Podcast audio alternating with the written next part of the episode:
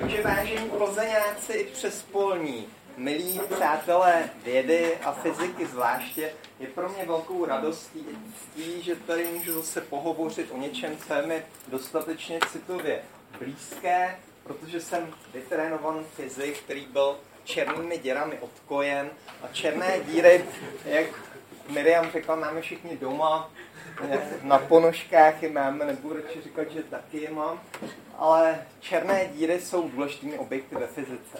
Takže hned začneme a prosím, vyzkoušíme, jestli umíme jezdit dopředu, umíme to perfektně, ale to je to, ta jednodušší část.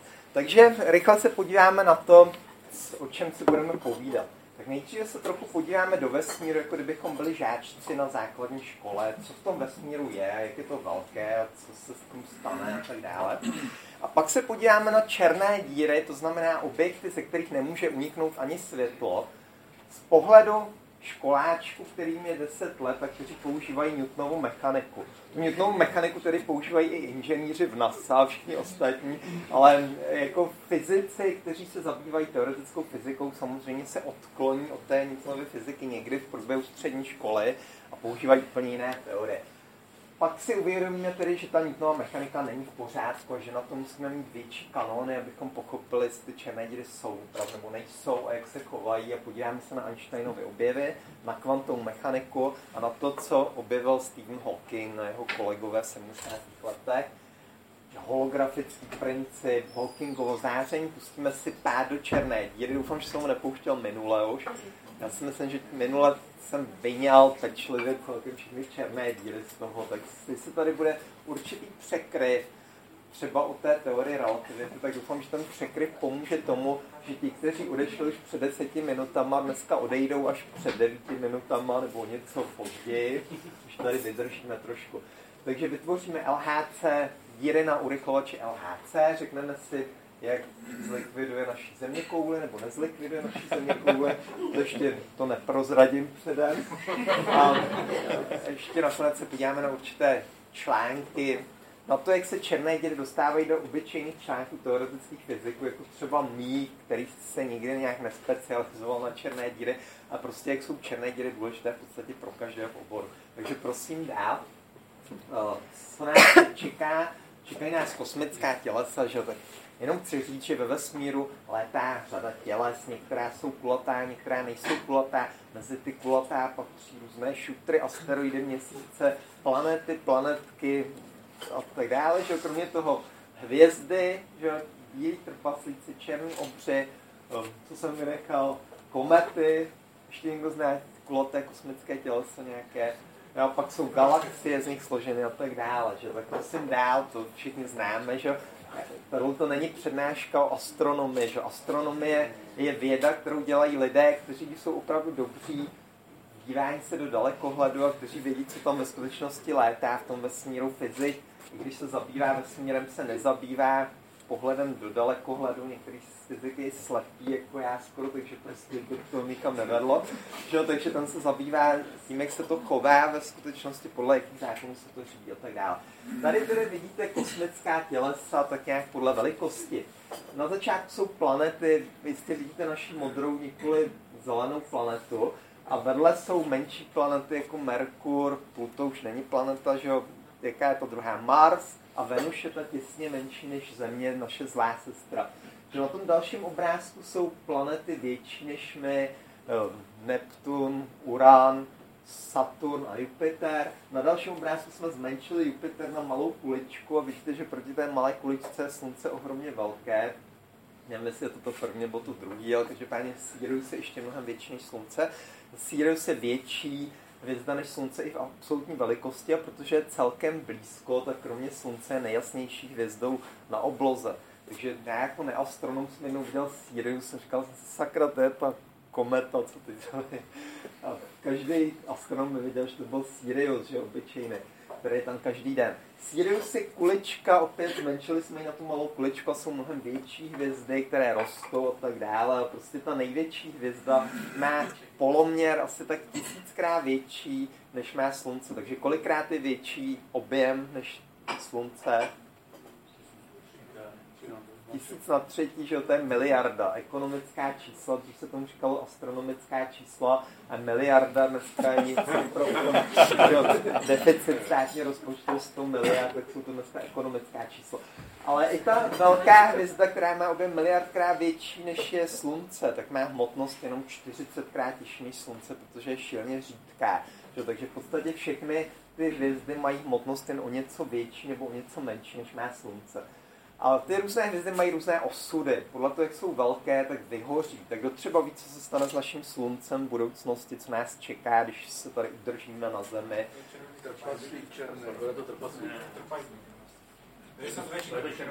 Bude to červený obrt. Je to toté, že obrt trpaslí, to je vůbec pohádky, ale prostě říká se tomu obrt, protože ta... Ta, to slunce se natáhne a bude dosahovat až někam k země kouli a pochopitelně zahubí, co tady zbyde. A stane se tak někde za sedm a půl miliardy let, že jo, tak nás to jako nemusí nějak urgentně trápit, nemá s tím se pojišťovat. No, prostě, no, když máme těžší hvězdy, než je slunce, tak je čekají dramatičtější osudy. Některé se stanou tedy bílými trpaslíky, to byly, které správně řekli, trpaslíci, kteří jsou jako kompaktnější a mají větší hustotu. Ještě těžší hvězdy se stanou neutronovými hvězdami a hvězdy, které jsou těžší než asi tak dvacet hmot, hmot, hmot slunce, teď jsem se nemohl rozhodnout, jak to říct, tak se stanou černými děrami, o těch si budeme povídat teda, tak prosím dál. Tady vidíte nějakou raketu, že jo? Uniková rychlost, nebo je to něco takového. Uniková rychlost je důležitý pojem, který nám objasní, proč vlastně černé díry existují, že jo? Černá díra... Co to vlastně je černá díra? Že? Černá díra je díra, která je k tomu navíc ještě černá. Že? Co to znamená, že je černá? Černá znamená, že neodráží světlo. Že? Když jste malíři, jako byl třeba můj dědeček, tak mě vždycky učil, že černá není barva. Byl hrozně naštvaný, když jsem říkal, že černá bílá je barva, že no to si malíři užijou. Prostě černá díra není barva, nemají na to laky, že? Nebo barvy.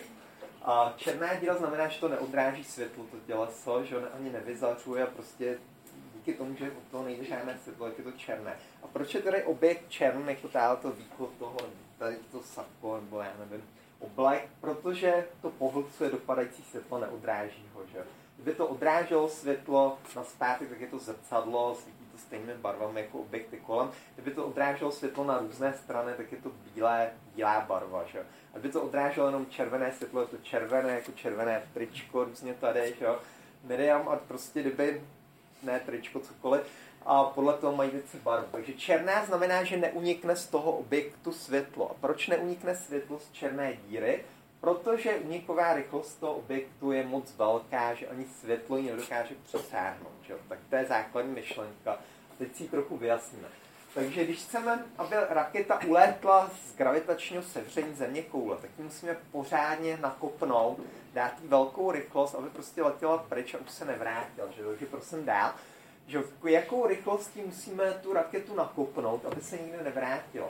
To je skoro jiná rovnice, která tady je, ale přesto vím, že ztratím sedm osmin publika, že každá rovnice z, podle Hawkinga ztratí polovinu čtenářů. Takže tak ta rovnice je, že kinetická energie rakety mv na druhou lomeno dvěma v je rychlost m je její hmota se rovná potenciální energie rakety, která je g krát hmotnost rakety krát hmotnost země lomeno poloměr země.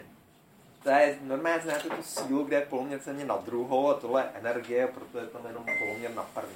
A tyhle věci, když se rovnají, tak to znamená, že ta raketa při té rychlosti má přesně tolik energie, aby dolétla do nekonečna a tam se zasekla. Že to zní trochu paradoxně, co to znamená zaseknout se v nekonečno. No ale prostě je to ta hraniční rychlost. Když máte rychlost menší, tak ta raketa letí a ztrácí rychlost a nakonec si ta země přitáhne stejně jako jablko. A když je ta rychlost větší, tak se to vůbec nestane. Tak prostě ta raketa uletí do nekonečna, tam už ta přitažlivost, gravitační přitažlivost je tak nízká, že prostě už nezvládne tu raketu přitáhnout nazpátky. Ta raketa letí po přímce a už si země nevšímá. Ta hraniční rychlost mezi nimi je dána tou rovnicí a když vám to vyjde, když to vypočítáte rychlost, je to odmocněna z dvě gé em lomeno poloměr země. Když dosadíte Newtonovu gravitační konstantu G, hmotnost země a poloměr země, dostanete, jak známo, jedenáct kilometrů za sekundu, že? To je takzvaná druhá kosmická rychlost nebo uniková rychlost země. Takže když chcete uletět ze země, že? Když jako potřebujete emigrovat, tak jako je nejlepší rada od pana Ciolkovského a dalších je prostě co nejrychlejš naprat tu rychlost do té rakety, aby co nejrychlejš nabrala tu rychlost a pak prostě mít štěstí, že to je dostatečná rychlost a uletíme. Že? Když to děláme postupně, tak jen ztrácíme palivo, že? To, to se nepatří, ale ztrácíme palivo, protože nutíme tu raketu, aby držela ve vzduchu v podstatě chvíli a to je plejtnání palivo. Samozřejmě s kosmonautem musíme dávat bacha, aby se jako nepozvraceli, že ta rychlost, jakou dáme tu rychlost do té rakety je omezená. Takže prosím dál, že tady máme tu důležitou rovnici. V je, teda uníková rychlost je odmocněna z E G M lomeno C na druhou. Všimněte si, že ta uníková rychlost roste z, rychlost, roste z hmotností M, která je v čitateli, a klesá s poloměrem M R, který je ve jmenovateli. Teď si musím dát pozor na takové přeřeky. Takže čím máte těžší těleso, jako je země koule, tím větší rychlost musíte dát té raketě, aby z něho ulétla. To je jasné, prostě tím je větší ta síla. Že? A čím je to těleso menší, tím taky musíte mít vyšší rychlost. Že? A mohli byste se zeptat, myslím, že ta rychlost světla, teda rychlost uměková, která v našem případě jedenáct kilometrů za sekundu, přesáhnout rychlost světla.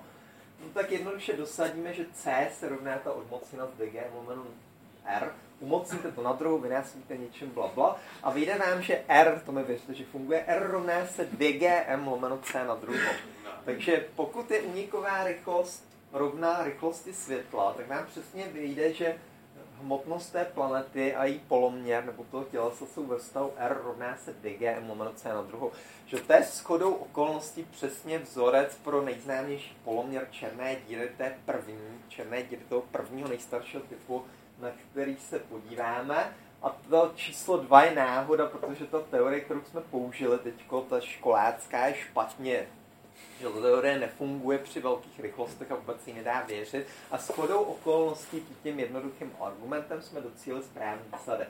Takže když je R lomeno dvě gé em lomeno C na druhou, tak to je správný vzorec, tak to znamená, že z toho je černá díra. Když nakomprimujete hmotu M do poloměru menšího než dvě gé em lomeno C na druhou, tak to skolabuje a vznikne z toho černá díra, ze které nemůže uniknout ani světlo a veškerá ta hmota se zcucne do jednoho bodu. Jo? To je základní myšlenka. A tohle, jak si předem říct, je pravda. Že? I když ten způsob, jak jsme to odvodili špatně, tak ten závěr je pravda. No, prosím, ne. To, správně to neodvodíme, protože je to moc matematické. Že? Tak otázka, jestli takové černé díry existují. Tak když o tom mluvím, tak aspoň nějakou pozornost musím od vás získat zpět a ujistit vás, že ty, ty černé díry nejsou pouhým výmyslem chorého teoretika. Černé díry opravdu jsou ve vesmíru. Když se podíváte na skupiny objektů ve vesmíru, tak vidíte černá díra sem, černá díra tam. Že jo, prostě vidíme ve vesmíru pár desítek černých děr, že jo, a ta nejznámější a nejdůležitější je černá díra ve středu naší vlastní galaxie Mléčné dráhy. Že Mléčná dráha je pruh mléka rozlitého po obloze takového, ve kterém jsou ty hvězdy v galaktickém disku. Tam se díváme směrem po té galaxii, kde je těch hvězd nejvýše. A někde po tom pruhu je souhvězdí Sagittarius, čili střelce, že vy, co jste se narodili na začátku prosince, víte, že jste se nenarodili ve souhvězdí střelce, ale hadonoše, že astrologové ještě většinou nezaznamenali, že těch souhvězdí je tam třináct na té dráze dneska podle dělení, navíc se to opozdilo o jeden měsíc už celé horoskopy a do toho se nepřipouští. Že to je prostě precese země, někteří astrologové tohle vědí. Jo, prostě tam je černá díra v tom Sagitáru střelci je černá díra, takže když, když mám ten prosinec, tak to slunce sedí v tom souhvězdí střelce a tudíž tam není vidět, protože to slunce přes, přesvítí všechny ty hvězdy. Tak my musíme počkat do jiného měsíce, než je prosinec a pak se v klidu podívat na ten Sagitárius a když tak učiníme, tak tam vidíme černou díru přímo ve prostřed, která je obří, má hmotnost mnohem větší, než má jakákoliv hvězda, má hmotnost čtyři miliony krát hmotnost slunce. Takže na rozdíl od všech těch malých černých děr a hvězd a všeho, co jsem zmiňoval, které jsou srovnatelné se sluncem, tak tohle černá díra jakéhosi jiného typu, která vznikla spojením mnoha jiných černých děr a jiné hmoty kdysi v minulosti. a je mnohem těžší, že jo, tak proč jsem dál. A kromě té velké víme o několika mnohem menších černých děrách, ale všichni astronomové a fyzici očekávají, že černých děr jsou i v naší galaxii miliony a pravděpodobně miliardy. Jo. Prostě každá hvězda v podstatě tak skončí a možná tak polovina hvězd už tak skončila. A jsou špatně vidět, jo, protože jsou černé. Jak dokážeme, že ta černá díra tam je? Dokážeme to tím, že je černá. Že prostě, když to trošku zjednoduším, ta černá díra anomálně málo vyzařuje. To je velmi magické. Když se k té černé díře v galaktickém centru přiblíží nějaká hvězda, to znamená večeře pro tu černou díru, tak ta večeře se ohřívá nejdříve, že? Protože to nebude jíst jako občerstveně, jenom roztočí si kolem dokola a tím, jak se roztáčí v tom gravitačním poli stále vyšší rychlosti, má i vyšší teplotu a pak, když dopadne, tak by měla tu hvězdu, kdyby to byla hvězda nebo jakýkoliv jiný objekt, tak by měla ta večeře ještě více rozehřát tu hvězdu ve prostřed, protože ta hvězda se nají zářící teplé hmoty, tím pádem má ještě víc energie, aby zářila do okolí a měla by být jasnější. Co se stane je pravý opak, když ta večeře sklouzne do toho tělesa, které ji sežralo, tak ubyde záření v podstatě na nulu a přestane to svítit. Takže ani to tepelné záření prostě odtamtud nepochází. Otázka je proč a jediné možné vysvětlení je, že prostě to světlo vůbec tam uniknout nemůže. To je takový hrubý důkaz, proč to tak je. Ve skutečnosti důvod, proč lidé věří, že to je černá díra, je mnohem detailnější. Předpovídá se přesně detail té hmoty, která je v okolí, a jaký typ záření ta hmota v okolí té černé díry vyzařuje a tak dále. Je to složité, nechci se do toho pouštět. Ale v podstatě se dá říct, že černé díry pozorujeme proto, že tam je příliš málo světla, i když to sežere hmotu. A kromě toho některé černé díry se pozorují díky tomu, že způsobují efekt gravitační čočky. A ten si pak pustíme v jednom videu. Jo, tak prosím dál. Jo, historie fyziky. Takže to už chceme nechat tady těch školáckých představ o unikových rychlostech. Chceme se podívat na správné teorie, které popisují tyto jevy, zda něco říkají o černých děrách, nebo co nám říkají. Že, historie fyziky je historie paradoxů. Že? Ve škole se někde učíme fyziku jako nalinkovanou věc, která je předem dána, je navždy neměnná, že? A možná přeháním, ale prostě tak to samozřejmě není. Že? Dneska se učíme něco zcela odlišného než naše předci před sto padesáti roky a fyzika se vyvíjí a občas přijde i revoluce, kdy se vyvíjí dramaticky. A většinou, když se tak stane, stane se tak proto, že někdo rozřeší paradox. Paradoxy nejsou něco, čeho by se fyzik bál, jako čert kříže. Že? Paradoxy jsou něco, co fyzik kreativně aspoň zbožňuje, protože si na to může vylámat zuby, což je dobrá věc, vylámat zuby. A kromě toho, tím, že vyřeší paradox, tak objeví něco důležitého, čím se teda proslaví, ale hlavně je to jeho vlastní intelektuální zážitek a posune fyziku někam dál. Takže speciální teorie relativity vznikla tím, že Einstein vyřešil konflikt mezi mechanikou, Newtonovou mechanikou v podstatě a uh, elektromagnetickou teorií Maxwellovou, která popisuje světlo. V podstatě se Einstein zeptal, co se stane, když se rozběhne rychlost světla a podívá se do zrcátka nebo něco takového. A na to ty různé teorie dávají různé odpovědi. Podle jedné to světlo se vždycky pohybuje stejně vůči každému člověku, ať se dívá do zrcátka nebo ne, protože je to jako vlnění kolem něj. A podle té mechaniky to světlo dostane navíc ještě nějakou rychlost. Prostě dostala různé výsledky a tyto teorie skloubil, zjistil, že ani jedna nebyla úplně správně, objevil relativitu. Stejně tak obecná teorie relativity rozřešila další paradox a teorie superstrun taky dělala, tomu se dostane. Takže prosím dál. Že to chci trochu zkracovat, takže všechny redundance jako zkracuju.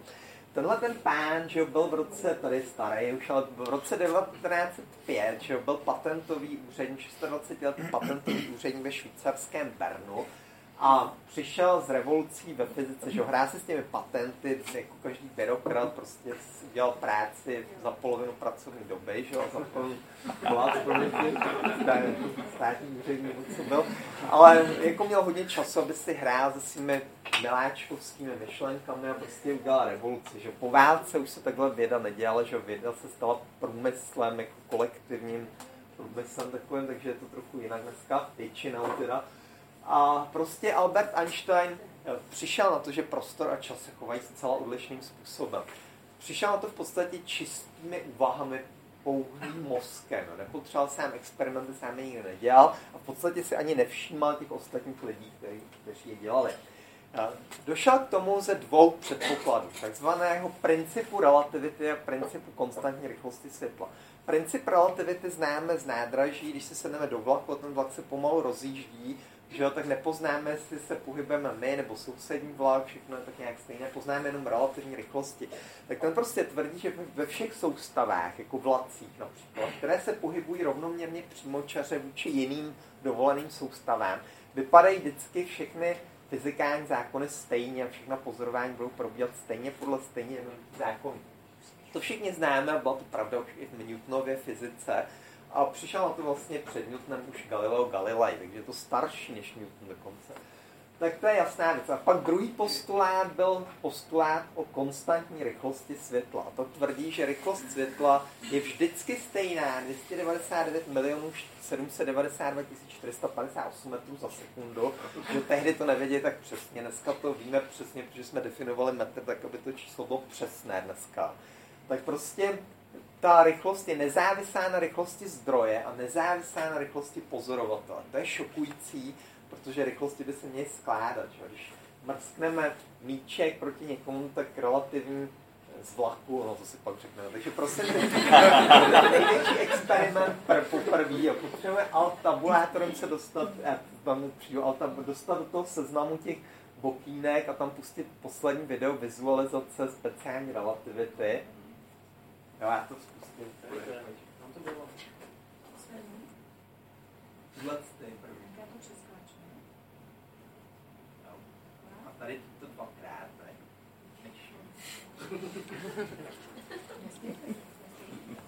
A teď se musíme dostat, teď to ani vidět, to musíme najít. Ale teď to prostě zvětší, nějak tam dojde ten myši, dvakrát klidně. No a to je stačí, ne?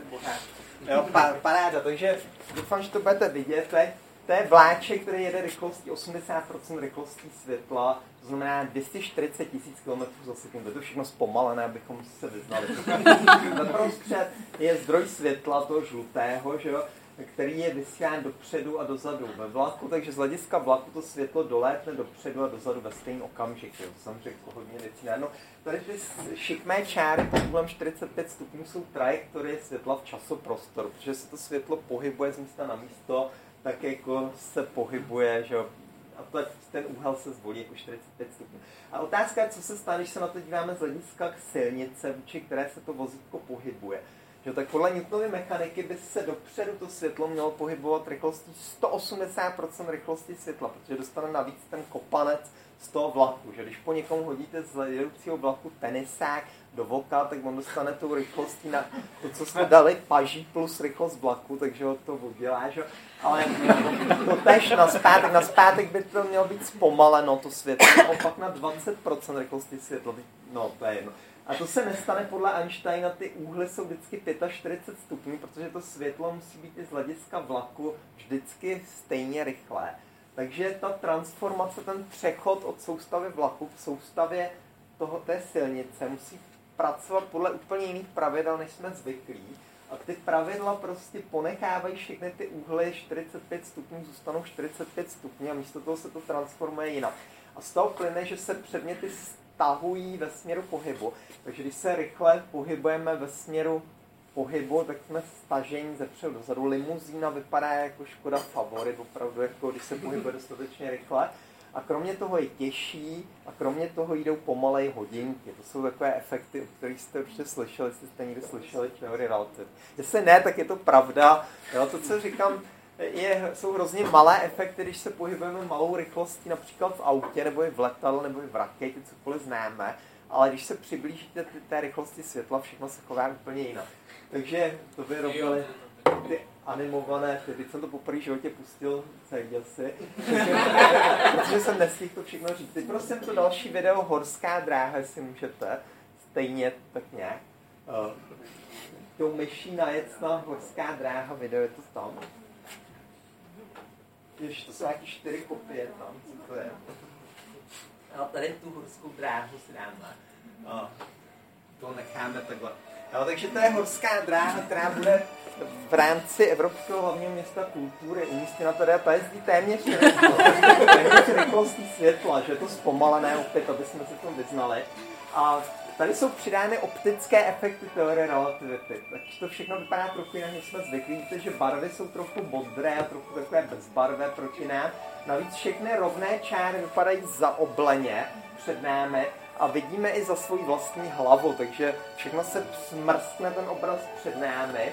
A Země, jak všichni víte, je placká, že jo, jak si pochopili před několika století, Země je plochá a tady na tom vypadá, jako kdyby byla kulatá, že občas je malinkatá kulička ve prostřed a občas, když se v té horské dráze převrátíme na trochu jinou stranu, tak Země vypadá jako koule, jako duto Země. Si říkal, že tomu věřili v nacistickém Německu nebo co. A prostě všechno to vypadá šíleně jinak, jsme se opravdu zrychlili těsně vedle rychlosti světla. A toto video teda kromě toho, jak teorie relativity pozměňuje, jak objekty opravdu vypadají, tak ještě přidává další optické efekty způsobené tím, že světlu trochu trvá, než se dostanou do očí. A tohle by opravdu lidé viděli, kdyby se to nafilmovali z horské dráhy velkou rychlostí a pak tady zpomalit to video, by se v tom vyznali. A ještě tu tramvaj, prosím, jestli to půjde stejně. Jo, to se altat nějak... Tady tu... Tramvaj. Perfekt, takže to je nějaká tramvaj v Holandsku, která jde opět rychlostí světla. Vidíte, že je stažená, stažená ve směru pohybu je kratší, kromě toho byla trochu pootočená, že jste si toho všimli. A teď, když to tam bude metro, tak to je krátké video. Tady vidíte, že ty rovné tyče v té tramvaji jsou zakulacené, takové, to se dá nacvičit, že to pochopíte. Dokonce existují opravdu i hry, které se dají celkem hrát trojrozměrné, které berou relativistické efekty do úvahy. Když chvíli hledáte na internetu, najdete jich pár, nejsou nějak extra dokonalé, ale prostě jako příklad toho, že to funguje, postačí. Spíš jsou to demonstrace, to jak funguje teorie relativity. No a to stačí, takže prosím to nějak zastavte, co to jde. Tady to s tím stopem, jak tam je, nebo, nebo křížkem klidně. Paráda, stačí. Takže teď se vrátíme al tabulátorem do prezentace. Takže to je speciální teorie relativity. A Einstein si lámal hlavu, jak dokončit fyziku, že? Einstein byl prvním fyzikem, který chtěl objevit teorii všeho v moderním smyslu slova. Dnes tomu říkáme teorie všeho. A přestěhoval se do, do Prahy, že jo, kde bydlel někdy mezi lety devatenáct jedenáct a dvanáct a ve Viniční ulici udělal důležité objevy, že jo, tam si uvědomil, jak je důležitý princip ekvivalence. Princip ekvivalence spočívá v tom, že když tady vemu ten mobil a pustím ho na zem, no, či ne. No, prostě dva předměty z libovolné hmoty pustím na zem, letí, zrychlují stejně, že jo? I když jsou úplně z jiné hmoty. Protože ta gravita, to gravitační zrychlení je stejné pro všechny materiály, což je zázrak, že jo? Uh, prosím další slide. A to díky tomu se nakonec dovtípil, protože to je ještě další slide, jsme viděli tady tu vizualizaci, tak nějak tady odsaď jsem je měl pustit a nikdy se mi nepodařilo zakomponovat do toho výboru. To je prostě open office, nedělá přesně, co bych chtěl, ani PowerPoint, to nedokázal. Takže teď jsme přeskočili těch deset let, že trvalo to trochu rychlejší než Einsteinovi. Prostě Einstein si deset let trápil hlavu nad tím, jak začlenit gravitaci do té nově ujevené speciální teorie relativity z roku devatenáct set pět. Proč tady byl ten protimluv, o kterém jsem už mluvil? Protimluv byl proto, že gravitace nesplňuje, Newtonova gravitace nesplňuje pravidla teorie relativity. Proč je nesplňuje? Představte si, že zmizí slunce z oblohy. Někdo ho najednou ukradne nebo něco vytuneluje. A prostě slunce zmizí z oblohy, tak co my pozorujeme? My osm minut ještě budeme spokojeně pozorovat, že nám svítí slunce, že? Protože světlo ze slunce se pohybuje osm minut a teprve potom si uvědomíme, že nám ho někdo ukradl, ale to už je samozřejmě pozdě, to už ho nenajdeme. Ovšem, podle Newtonovy gravitace zjistíme něco ještě dříve než za těch osm minut, že? Protože hned jak to slunce zmizí, tak slunce z kruhové, víceméně kruhové dráhy kolem slunce okamžitě přejde na dráhu jiného typu, jak, jakou má tvar, že jo, přímky, že jo, přejde na tečnu původní kružnici, která je přímka, prostě letí přímo, protože už na ní žádná síla nepůsobí a planety, na které nepůsobí gravitační síla, se prostě pohybují rovně. A my prostě jsme okamžitě schopni změřit tu odchylku od té kruhové dráhy, že se pohybujeme rovně, o osm minut dříve, než se to dozvíme od světla.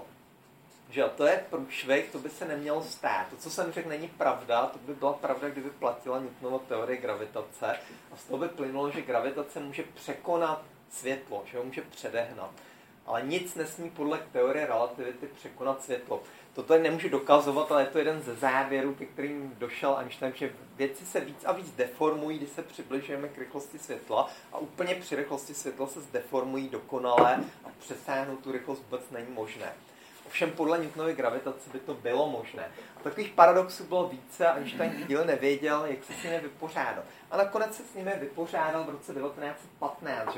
Vemte si, že to jako byl opravdu zvláštní typ myslitele, ne, že by byl jediným, ale prostě měl štěstí, že se mu to povedlo dvakrát udělat velký kousek, že jo, prostě deset let to trápil, dokázal taky mimochodem, že ta první relativita nebyla náhoda, že opravdu asi to pálí trochu.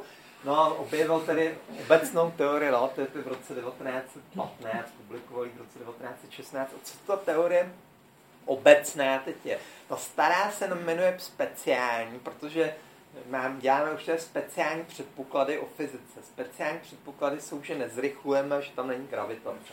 Obecná teorie relativity nám umožňuje zrychlovat, dívat se ze všech soustav, včetně zrychlujících na všechno, a navíc nám umožňuje gravitační pole. A ta obecná relativita vyřešila ten konflikt s gravitací tím, že popřela to, co jsem říkal, takže to, že zmizelo slunce, se nedozvíme okamžitě, protože Země by okamžitě šla na kruhovou dráhu. Místo toho se z toho zmizelého slunce začnou šířit nějaké gravitační vlny, rychlostí konečnou, shodou okolností přesně rychlostí světla, a teprve, když se ty vlny od toho zmizelého slunce dostanou k nám, tak Země dostane signál, že se má něco změnit v jejím obíhání a teprve potom začne obíhat po té rovné dráze. Že, takže podle teorie relativity gravitace se pohybuje rychlostí světla. Ty signály gravitační se nikdy nepohybují rychleji. Takže když se třeba dorozumíváme ze sondou na Marsu, že někdo z vašich příbuzných odletěl na Mars třeba z NASA a když si posíláte signály es em eskou, tak určitě víte, že to trvá dvacet minut, než vám odpoví, že tam vlastně ještě nikdo není do prčí. Jo, prostě to chvíle trvá, na měsíc to trvá sekundu, že? Tak jestli, někdo, jestli se znáte někdo s těma pochodů na měsíci. A nejde to zrychlit. A někdo by si mohl, mohl myslet, že to je pouze nedostatek našich radiosignálů, že jsou lepší signály, jak se s měsícem dorozumí rychleji třeba gravitačním polem, tak podle teorie relativity to nejde ani gravitačním polem. Největší rychlost je rychlost světla a gravitace také naplňuje tuto nejvyšší rychlost a nepřekonává ji. Takže podle obecné teorie relativity je gravitace ničím jiným než zakřivením prostoru. Dvakrát dál, prosím. Jo, ještě jedno. Všichni známe asi ty obrázky, že podle obecné teorie relativity je celý vesmír prostor trampolína. Že podle Newtona byl vesmír jako trojrozměrný prostor, který si představím jako lešení z dokonale pevné oceli, která tam prostě sedí a ostatní po ní šplhají a prohýbají se.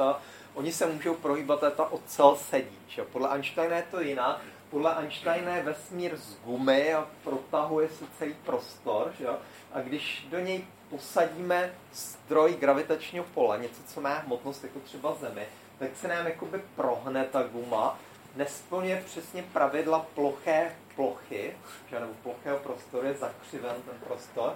A v zakřiveném prostoru i nejrovnější možné čáry jsou zakřivené. A tak když třeba máte povrch země koule, tak to je jako sféra, kulová plocha. A poledníky třeba jsou maximálně rovné dráhy. Nic na povrchu rov, není rovnějšího než poledník nebo rov, rovník, že jo. Prostě jsou to maximálně rovné, maximální kružnice, co jdou kolem dokola. A přesto vidíte, že dva poledníky se nakonec protnou a srazí se. Že? Tak ze stejného důvodu se srážejí gravitačně se přitahující objekty, protože ten prostor je zakřivený. A obecná teorie relativity na zpátek, teď bylo jedno, prosím. No, možná to tady není, ale to je jedno. Obecná teorie relativity, ještě bylo jedno, teda na zpátek, říká, že vesmír samotný nemůže mít konstantní velikost. Dříve si lidé představovali vesmír jako lešení, který je v podstatě stále stejný. Takže ještě na začátku dvacátého století by v podstatě všichni souhlasili, že vesmír je nekonečně starý, že před triliardami let existoval, už a v podstatě byl stejný jako dnes. Bylo to logické, bylo to jako demokratické, že všechno pořád stejné, stagnace, že skvělá věc podle fyziků devatenáctého století. A podle obecné teorie relativity to tak není. Vesmír nemůže zůstat v klidu, protože je to guma, která se chce smršťovat nebo napínat. A kdyby vesmír měl stále stejnou velikost, byl by to stejný paradox, jako když vyhodíte jablko a jablko by sedělo jenom tak uprostřed místnosti a vykašlalo by se na gravitační pole. To se nestane, gravi- že gravitace buď přitahuje jablko, nebo přitahuje vždycky jablko, takže buď zpomaluje, nebo zrychluje směrem dolů. A to též platí pro vesmír. Musí se buď rozpínat, nebo smršťovat a nemůže zůstat v klidu. A v roce třicet tady zjistili, že vesmír se opravdu rozpíná, že všichni to víme. Doufám, že tady mluvím ke svým, že, že prostě existuje teorie velkého třesku, což není pouze sitcom na C B S nebo Prima Cool, že jo? Ale prostě teorie velkého třesku je teorií o tom, jak vznikl vesmír, pro kterou je mnoho důkazů a je to v podstatě odnož obecné teorie relativity. Je to aplikace této Einsteinovy teorie na celý vesmír, ze které jsme se dozvěděli, že vesmír není nekonečně starý, ale pouze třináct celá osm miliard let, a všechno a tak dále. To není téma dnešní přednášky, že téma dnešní přednášky jsou černé díry, které jsou druhým, nebo prvním až druhým nejdůležitějším důsledkem obecné teorie relativity. A prostě když spočtete podle rovnic toho zakřivení, jak to všechno funguje, tak zjistíte, že ty primitivní argumenty s tou únikovou rychlostí jsou víceméně správné, že něco jako černé díry, z nichž nemůže uniknout světlo, existuje, ale chovají se přece jenom trošku jinak. No, to se tady, tady podíváme. Takže prosím teďko pár do černé díry video. Ten seznam šesti videí zmenšeně a dvakrát klikneme na to pár černé díry a nějak se dostaneme. Já, já to řeknu předem, to se mi v podstatě hodí, že teď mám okamžik, kdy si můžu povídat, že pár černé díry jsem si experimentálně vyzkoušel na vlastní kůži před čtyřma rokama, nebo kdy, že jo, kdy mě prostě, to je ono, kdy mě čo, mladá režisérka Tereza Votová donutila uh, skočit se s padákem a nebyl to, já to zmezal se, nebyl to obyčejný, už tam bylo jedno. Uh, to, to je ono, no. Když tak to spustíme někdo. Jo, to není ten zvuk. Nebyl to obyčejný skok z padáku, byl to, byla to přednáška o pádu do černé díry v průběhu skoku z padáku, kterou natáčel skokan v tandemovém seskoku, že samozřejmě. A pokud jste dávali pozor, tak ta černá díra má povrch, ze kterého není úniku. To je ten bod, ze kterého je úniková rychlost přesně rovna rychlosti světla. A co se stalo? Když, a když teda spadnete do černé díry, tak jste vevnitř té černé díry, tak už nemůžete uniknout, ani kdybyste se zbláznil, nebo jo, nemáte naději, ani kdybyste byli světlo. A teď se to opakuje samo, nepadá. Jo, znovu, tak prostě ještě několikrát. Tady prostě vidíte, že když padáte do černé díry, podobné snímky jsou mimochodem v Interstellar a všechny jsou vypočítány v podstatě podle přesných rovnic obecné teorie relativity. Tak z určitých hledisek je Interstellar absolutně přesný fyzikální film. Že tak nakonec, když je to extrémní, tak zahyneme v singularitě. Jo. Důležité je, že ze začátku vidíme jenom deformaci, tomu se říká gravitační čočka, vypadá to stejně, jako když tam dáte sklo, a sklo zahýbá dráhu světelnou paprsku tím, že se tam lámou ty světelné paprsky. V gravitačním poli se nelámou, ale ohýbají se plynule pod vlivem gravitačního pole, funguje to stejně. A v určitý okamžik, když tam objeví ty nové červené čáry, ty červené čáry se jenom, bychom se tam víc vyznali, ty ve skutečnosti nevidíte. Když se tam objeví ty nové červené čáry, tak jsme přelétli ten horizont událostí a pak už nás čeká nevyhnutně smrt, ale ještě si ten poslední kousek života můžeme užít. To je důležitá věc, že když proletíme tou hranicí, odkud není návrat, tak ještě není konec života, až na konci je konec života. Že? A to, to je dobré, to stačí. A prostě ten přeskok s padákem samozřejmě dopad tak, že ta polovina filmu od horizontu událostí dolů se nikdy nedostala na světlo, protože došla baterka v té kameře. Tak to dopadlo muselo, že? Protože podle teorie relativity cokoliv, co se stane uprostřed černé díry, už se nikdy nedostane ven. Já to chci trochu zdůraznit, jak to funguje. Když prostě letíte do černé díry, máte poslední deset vteřin života, tak řekněme pět vteřin je ještě nad horizontem, kde má tu teoretickou naději se zachránit a pět vteřin pod horizontem. Takže vy si v klidu počítáte jedna, dva, tři, čtyři, pět, šest, sedm, osm, devět, deset a deset už je takový dost blbě, pak vás to zabije. Jo, ale prostě tak to je z vašeho hlediska. Vůbec nic zvláštního se neděje. V podstatě váš čas, subjektivně čas funguje vždycky stejně, vaše hodinky vtíkají stejně rychle jako vaše srdce, tak jako to je vždycky, že jo. Ale jinak je to z hlediska lidí, co se dívají na vás zvenku, jak do té černé díry padáte. Vy do té černé díry padáte, oni vidí, jak počítáte jedna, dva, tři, čtyři... No, prostě se to číslo pět se neustále zpomaluje, zpomaluje, natáhne se na celou věčnost. Jo. A zároveň se snižuje ta frekvence, když jsem se dal bacha, abych snižil tu frekvence, snižuje se frekvence, s tím i hlasitost toho signálu, co z toho přichází a tak dále. Ale prostě to číslo šest už nikdy neuslyšíme, jak ten člověk řekne. On ho slyší, ono prožívá, to, co se stane vevnitř té černé díry, už prostě nikdo jiný nikdy nezaznamená. To je prostě dá. To bylo tedy pádu černé díry, jo. To je taková exotická věc. Ještě jednou. Jo, teď potřeba se vrátit, aby se to ovládalo dopravo. Nějakým potřeba přepnout.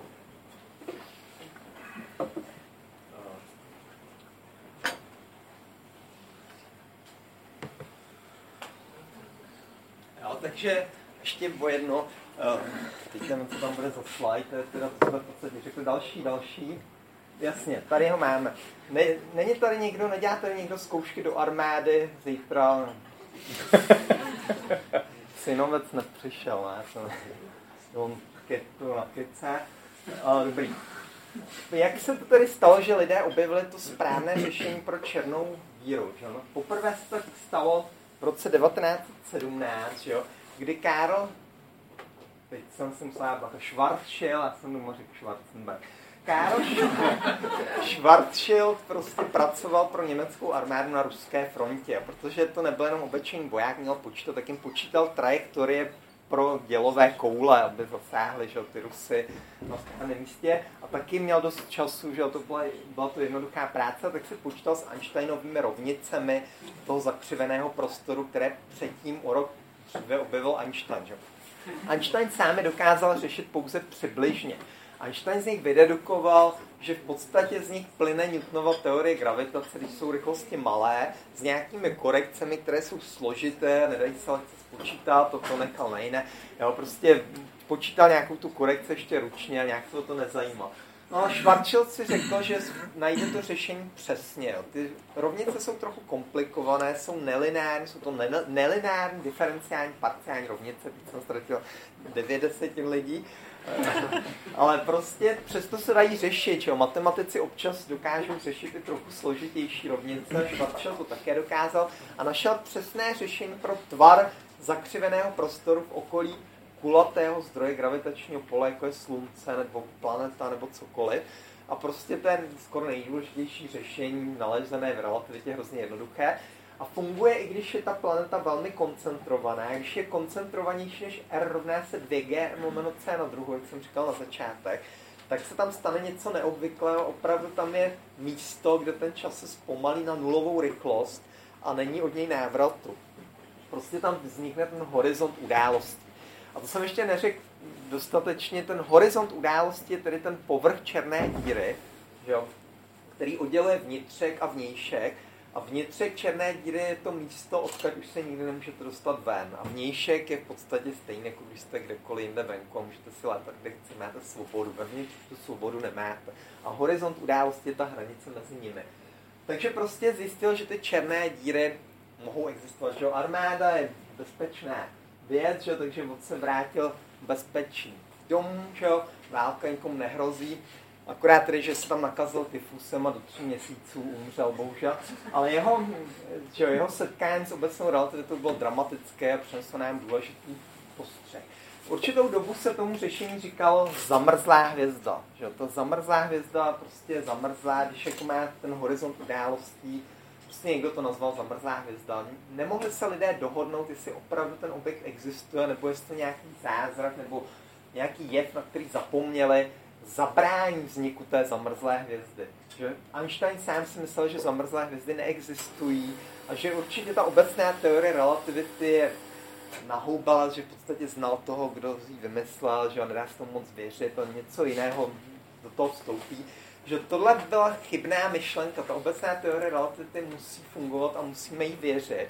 Proč? Protože ty podmínky pro vznik černé díry mohou být naprosto každodenní. Když máte dostatek vody, obyčejné vody, nalijete ji nahromadu, takovou velkou planetu, vytvoříte velkou jako tvůj galaxii nebo kolik velkou, a je to prostě voda, tak tam bude dostatek vody, aby z ní vznikla černá díra. A moje pointa je, že každý kus té vody se chová úplně obyčejným způsobem, který v podstatě přesně známe, až na to, že jsou ty tlaky docela velké, ale to v podstatě nic nemění na situaci. A protože my víme, že to je voda a pospojujeme ty přírodní zákony z kousků, kde víme, že voda funguje tak, jak funguje, tak dojdeme k závěru, že prostě ta voda nutně skolabuje do černé díry. Není tam absolutně nic nového, co by mohlo změnit tu vodu na něco jiného. Prostě lokálně to není nic jiného než voda. Když prostě si tam skočíte, jak jste jako v bazénu, vůbec vám nevadí, že to je povrch něčeho, co se stane černou dírou. Jo, to je možná složité, co říkám, ale prostě to byl chybný argument, že černé díry opravdu musí existovat. Já prosím.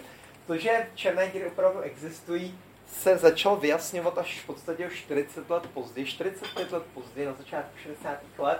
A také John Wheeler, skvělý americký fyzik, že dal konečně těm objektům lepší název, že černé díry.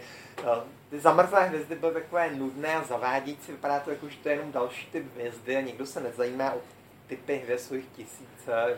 Že? A černá díra je něco kvalitativně odlišného. Že? John Wheeler prostě to vystihl a řekl něco, co lidé rádi opakovali. Že? A v tomto případě to myslel jako pochvalu.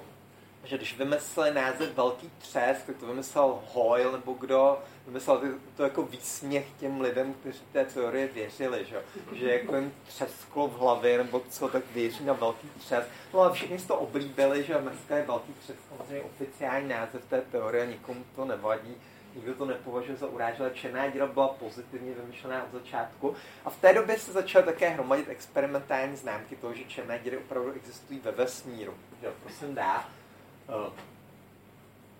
Já do černé díry jsem tedy pouštěl, to jsem pouštěl trochu anachronicky a teď se k němu vrátím ještě dál teda, že tady máte nějakou tu hvězdu z toho. To je diagram, který zachycuje ten vnitřek černé díry trochu složitějším způsobem, že? Takže předpokládám, že jsem vás znechutil už tím obrázkem. Prostě takové, takovému to obrázku, a to ještě mu chybí barvy normálně. Se říká Penroseův diagram podle Rogera Penroseho, že? Kterého také znáte z populárních knížek, možná, jak se to řekne, císařovinové šaty, no ne, jo, prostě napsal několik knížek a je to makáč celkem, ale prostě ten diagram ukazuje, jak vypadá časoprostor, který obsahuje černou díru. Vyjadřuje jev, v němž hvězda skolabuje do černé díry a různí lidé v něm jako se snaží dělat různé věci. Takže směrem nahoru, z dola nahoru jde čas, dole je minulost, pravo, nahoře je budoucnost a zleva doprava je prostor, který jsme zredukovali na jednu dimenzi ve směru poloměru. Kromě toho jsou tam ty úhlové dimenze, které jsme potlačili, protože všechno je sféricky symetrické. Ale důležité je, že ten časoprostor vypadá konečnaté, protože některé oblasti, tady zvláště u krajů, obsahují nekonečný objem. My jsme si dovolili v tom diagramu zkomprimovat prostorové i časové vzdálenosti jakýmkoliv faktorem, včetně nekonečného. A důležité je, že prostor a čas jsou zkomprimovány stejným koeficientem. A z tohoto důvodu světlo se vždycky pohybuje pod úhlem čtyřicet pět stupňů v tom diagramu. Takže kdykoliv se ptáte, kam se může pohybovat určitého místa časoprostoru světlo, tak je to vždycky čtyřicet pět stupňů doleva nebo čtyřicet pět stupňů doprava. A nic se nemůže pohybovat rychleji, to znamená, že všechny tělesa se pohybují po světločárách, které jsou více svislé než vodorovné. Maximální dovolen úhel od té svislé čáry je čtyřicet pět stupňů. Takže tady letíme a tohle je povrch hvězdy, ta žlutá čára je povrch hvězdy a ta hvězda kolabuje a vidíte, že v určitém okamžiku se ta žlutá čára protne a zamíří do toho trojuhelníčku a ten trojuhelníček je vnitřek černé díry. Takže v určitém okamžiku se ocitne ten povrch hvězdy vevnitř černé díry, protne ten horizont události, to je ta hranice mezi tím trojuhelníčkem, vnitřkem a vnějškem. A v tom okamžiku už se ten člověk na povrchu té hvězdy nemůže dostat ven, protože už je vevnitř černé díry. a tím pádem ho čeká nezbytná budoucnost, která obsahuje tu zubatou, že jo, ta zubatá, tomu se říká singularita, to, to, to není můj vynález, ta zubatá je opravdu, zubatá teda je, to je české slovo, že jo, ale to, že se to značí těmi zuby, to je standardní terminologie pro singularitu a tam ho to rozdrtí tedy. Jiný kosmonaut, který se rozhodl uletět před tím kolapsem, letěl sem a tady čeká nekonečný život, ještě v budoucnosti, nebo normální život, svobodný, bez černé díry. No, takže prostě máte dvě možné budoucnosti, buď spadnete do černé díry, letíte sem, nebo vyletíte ven. To je v podstatě jednoduchý diagram. Akorát na tom diagramu není jasné, proč černá díra je v podstatě statický objekt. Takže to vypadá jako, že všechno se mění v čase, pořád to jiné. A černá díra sedí miliardy let a vůbec se nemění. To na tom diagramu není vidět, ale přesto je to pravda. Takže prostě ten diagram zamlžuje určité věci, které jsou stále pravdivé. No ale prostě mu věříme. Prosím dál. Parádo, takže teď jsem uzavřel, máme, že pokročil jsme v čase, uzavřel jsem teorii relativity základy a přeskočíme dalších deset let. Další revoluce ve fyzice nastartovala v polovině dvacátých let a byla to kvantová mechanika. Že Einstein sám hrál určitou roli v tom, že vůbec vznikla, ale brzo se stal nejslavnějším oponentem kvantové mechaniky, že dnes víme v podstatě, že se mýlil ve všem. A kvantová mechanika prostě mění pohledy na všechno, na celou realitu, na to, co je pravda, co není pravda. Dokonce i na otázku, jestli existuje objektivní realita. Do kvantové mechaniky si lidé mysleli, že existuje objektivní realita a když někdo řekl, že neexistuje nebo to zpochybnil, tak ho měli za blázna. Kvantová mechanika víceméně dokázala, že objektivní realita neexistuje. Že to je trochu provokativní způsob, jak to říct. A když to podám méně provokativním způsobem, ukázal, že objekty nemají zároveň přesně definovanou polohu a rychlost. Když mají přesnou polohu, tak nevíme, jakou mají rychlost a naopak. Nejlépe můžeme popsat pravděpodobnostním mrakem. Že? Tak v chemii na škole vás učili, že elektron se pohybuje v mraku kolem jádra atomu a to je vlnová funkce pro ten elektron, která vystihuje, kde ten elektron asi je a kde není. A když předpovídáme výsledky experimentu, nemůžeme přesně předpovědět, co vyjde, ale jenom pravděpodobnosti, že vyjde to nebo ono. Příroda, příroda si vždycky hodí kostky, že, nebo Bůh si hodí kostky, když to Einstein nedokázal přijmout. A prostě my dokážeme předpovídat pouze ta pravděpodobnostní rozdělení pro ty výsledky.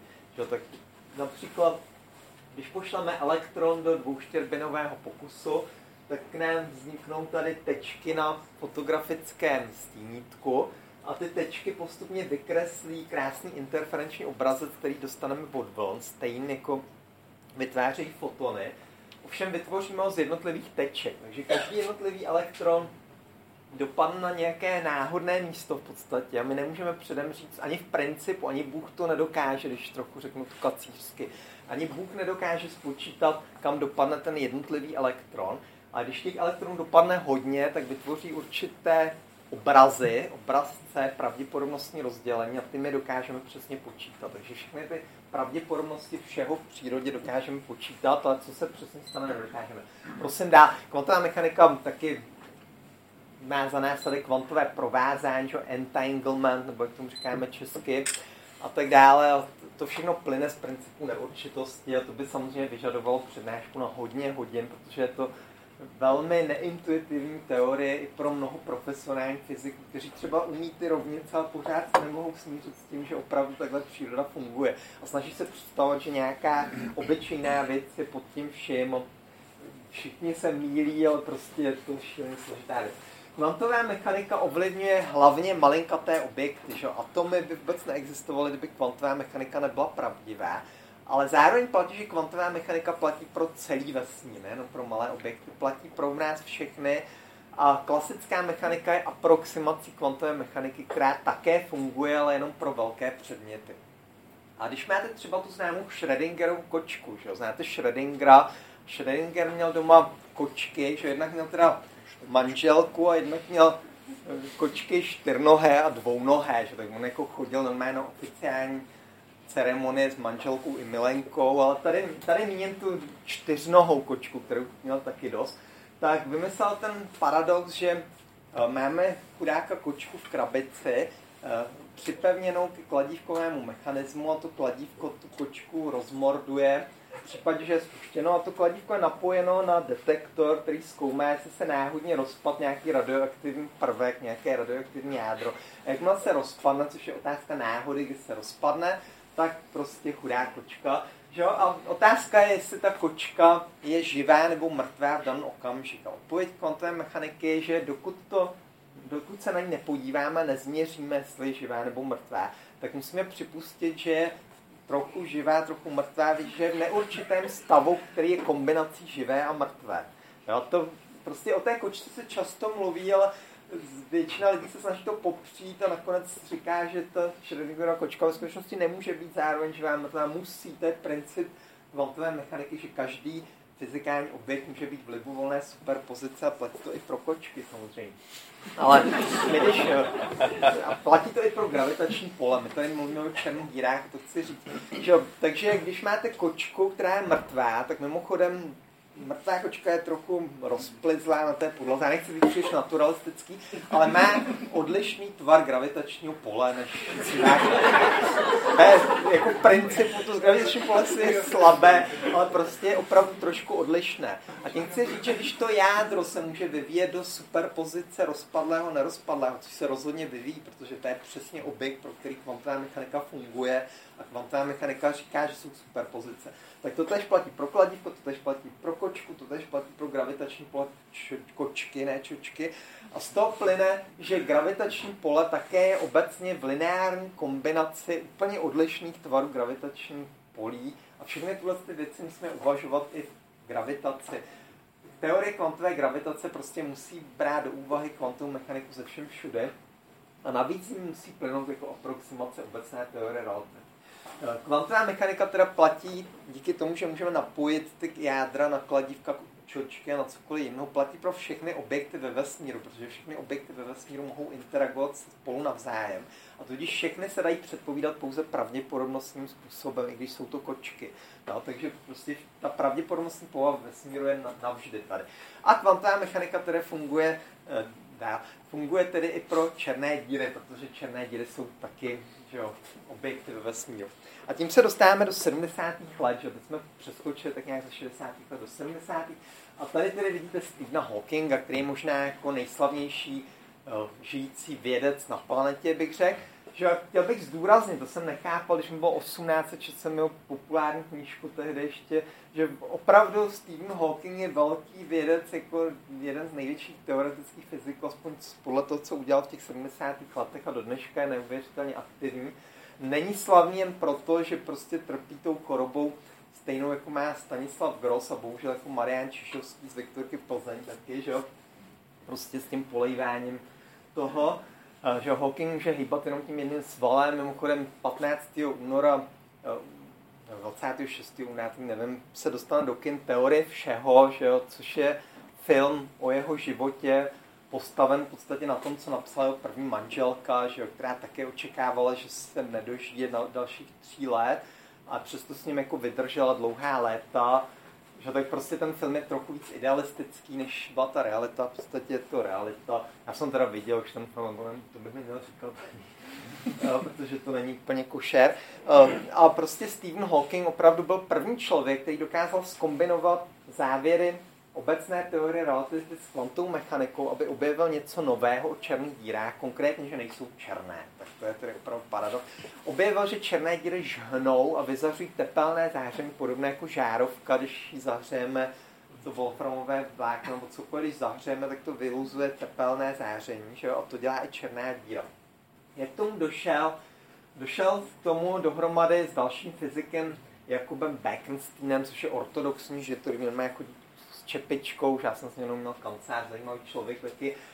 Ty prostě udělali důležité objevy a jednu otázku, kterou si Bekenstein položil, byla otázka, nenarušuje černá díra druhý zákon termodynamiky. Kdo ví, co to je druhý zákon termodynamiky?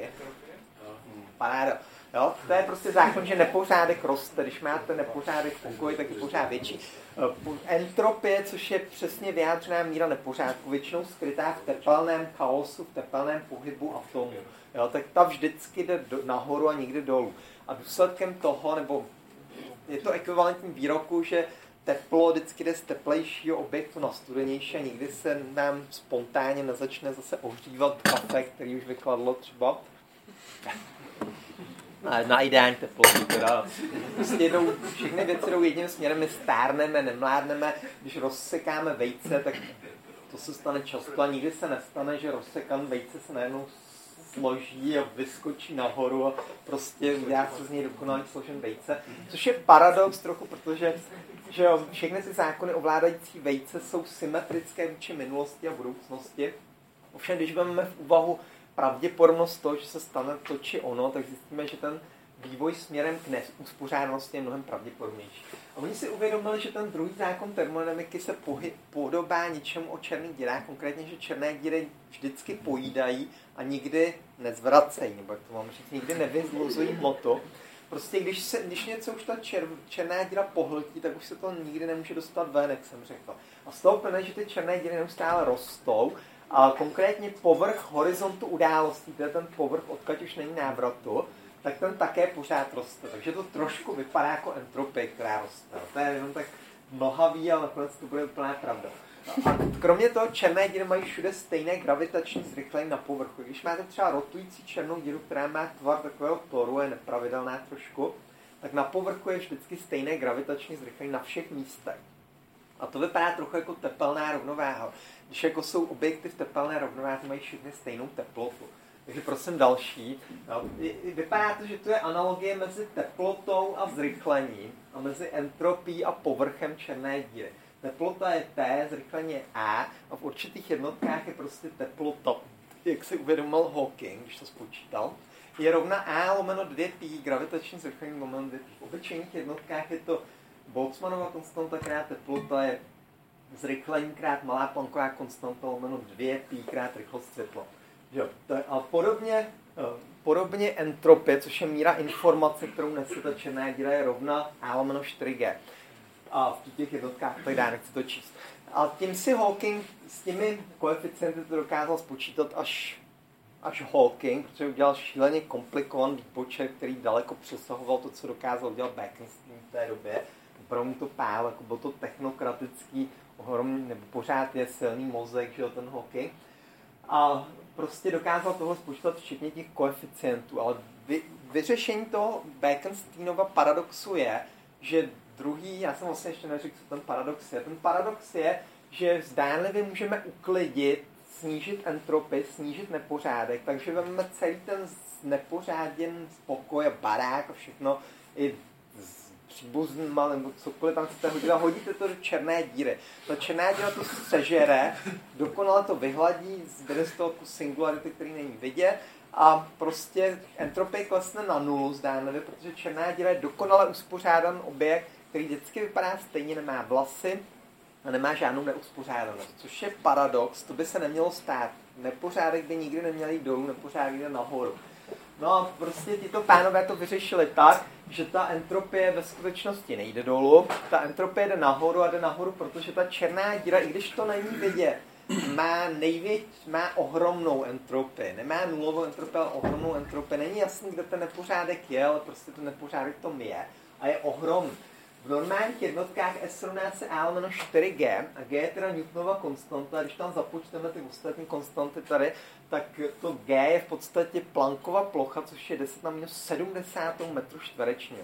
To je deset na minus třicet pět metrů krát deset na minus třicet pět metrů, nepředstavitelně malá vzdálenost, mnohem menší než všechny rozměry atomového jádra nebo cokoliv experimentálně zkoumáme. A prosím další slide. Tam na té malinkaté ploše je teda jedna informace. Takže protože ta entropie, což je v podstatě míra informací, řekněme v bitech, je uměrná povrchu, tak si můžeme představit, že ten povrch černé díry je rozdělen na malinkaté trojuhelníčky. Jejichž plocha je deset na minus sedmdesát metrů čtverečního, nepředstavitelně malá. A v každé žije jeden byt. Jo. To je taková představa, ke které se ještě vrátíme a v podstatě je částečně pravdivá. Ty trouhelníčky nemůžete brát doslova, to je jenom způsob, jak se to znázorně, ten tvar trouhelníčku je zcela smyšlen, ale prostě zdá se, že ta informace té černé díry žije na povrchu nějakým způsobem, a takhle to prostě bylo. Takže Hawking to dokázal spočítat tím, že se zeptal, co se stane s elektromagnetickým polem, které interaguje s hvězdou, ze které se vyvine černá díra, udělal určité výpočty a zjistil, že když to elektromagnetické pole v klidu, tak na konci, když už ta černá díra vznikla, tak tam vzniknou fotony, elektromagnetické vlny, které vypadají naprosto jako tepelné záření. To znamená záření černého těla, a dokázal spočítat i teplotu. Že jo, to jsem řekl, co ta teplota je. To tepelné záření černého tělese, to slovo černé těleso je paradoxní, že jo. Černé těleso má také přívlastek černé, stejně jako černá díra, mělo by to znamenat, že nevyzařují světlo, že jo. Paradoxně oba tyto objekty, o kterých teď mluvíme, jsou definovány tím, že světlo vyzařují v podstatě, že jo. Černé těleso je těleso, které vyzařuje tepelné záření, které závisí na teplotě. Takže když zahřejete dokonale černé těleso na troubě, že jo, tak vyzařuje červené světlo, to všichni známe, zahřejeme kus železa na, nebo hospodinky to znají, bájení to nejvíc zná tady. Jo, prostě vyzařují černé, to se neplatí pro černou díru, černá díra je speciální případ černého tělesa, prosím dá. To, tak to teda spočítal Hawking, že jak spočítal tu interakci, jaká je teplota a tak dále, nevěděl odkud, kde ten nepořádek té černé díry se skrývá, protože černá díra vypadá dokonale uspořádaná, je to prázdný kus prostoru, který je dokonale zakřiven, uprostřed je singularita, která je jakoby vždycky stejná, a kde ten nepořádek vězí. A lidé se snažili tento vzorec S sedmnáct Alnon Strigé odvodit z nějakých atomů, z nějakých těch trouhelníčků nebo něčeho. A dvacet let byly ty pokusy neprůkazné, nikdo nedokázal rozhodně získat tu čtvrtinu nebo něco takového. A to se změnilo až v polovině devadesátých let díky teorie strun. Že mý ex-kolegové na Harvardu Andy Strominger a Kumurum Vafa ve společném článku, že Strominger normálně žid, jako v podstatě každý fyzik, zatímco, zatímco Kumrun Vafa je Iránec, že jo, ale prostě dali se dohromady. Neříkám, že se vždycky milujou, prostě mají, že jo, věci spolu mají konstruktivní vztahy, normálně, že jo. Strominger neopomene vždycky zdůraznit, že Vafa vždycky dělá jenom ty triviální věci na tom článku a tak dále. Prostě mají se rádi. No.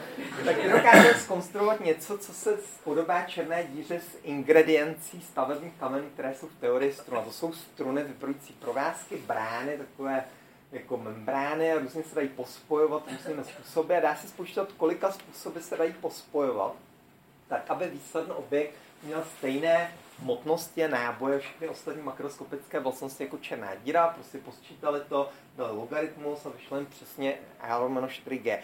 A prosím dál teda o jednu, že tady, jo, to, je, to jsem si vyfotil jednou, jako, to je, ty místa jsou pět metrů od sebe, že jo, o jednu ještě dál.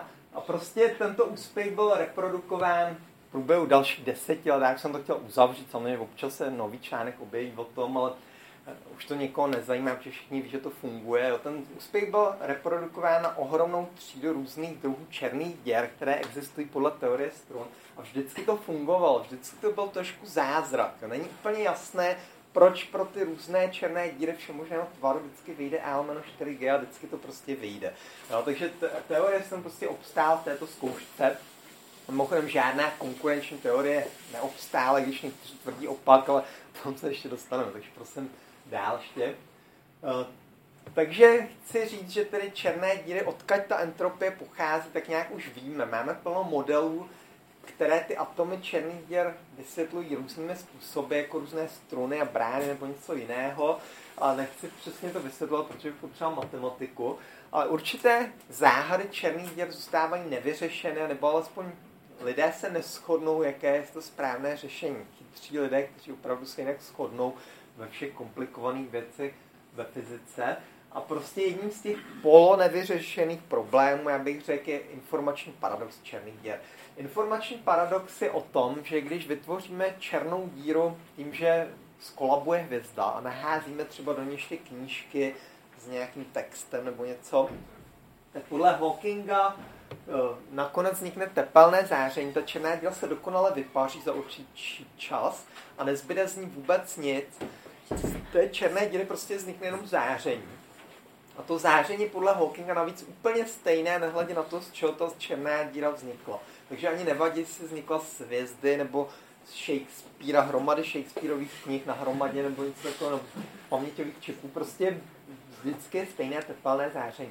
Hawking se do dokonce vsadil, že vsadil se na jeho straně byl Kip Thorne, který mimochodem dělal poradce pro ten Interstellar, a na druhé straně té sázky byl John Preskill, že, který dělá kvantové počítače dneska hlavně, a ten říkal, jako, že informace se zachovává, že to není jasný.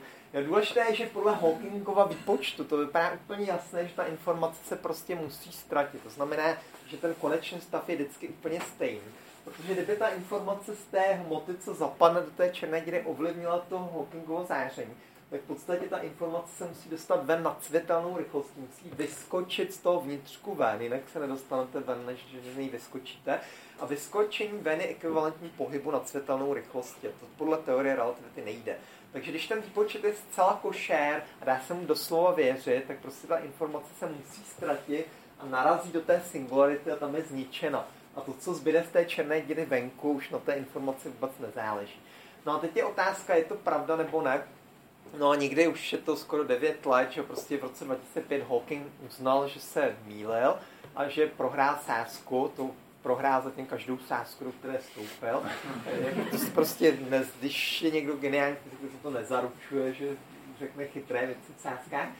A prostě uznal, že výsledky teorie stron ukázaly hlavně A D S C F T, na co se podíváme, že ta informace se zachovává. Takže já to nechci přesně rozebírat, jak je to možné, to se nedá diagramem přesně znázornit, jak je to možné, že ta informace se zachová. A prostě z různých počátečních stavů vždycky vzniknou různé koncové stavy. A z tohoto důvodu se černá díra neliší od pece. Že když máme třeba pec a naházíme třeba koniáš a naházíme tam ty knížky do té peci, nebo kam to házel, tak z toho vznikne popel a kouř. Jo. Z toho popelu a kouře také nezjistíme, co v té knížce bylo napsáno. V praxi to nezjistíme, že? Ale z principu podle zákonů fyziky bychom mohli přesně změřit všechny ty atomy v tom kouři, vyvinout ty rovnice pospátku na zpátek a zjistit, co bylo napsáno v knížkách. Že to se samozřejmě nikomu nepodaří, ale v principu je to možné. A výsledky teorie stron ukázaly, že to je v podstatě totéž platí pro černé díry.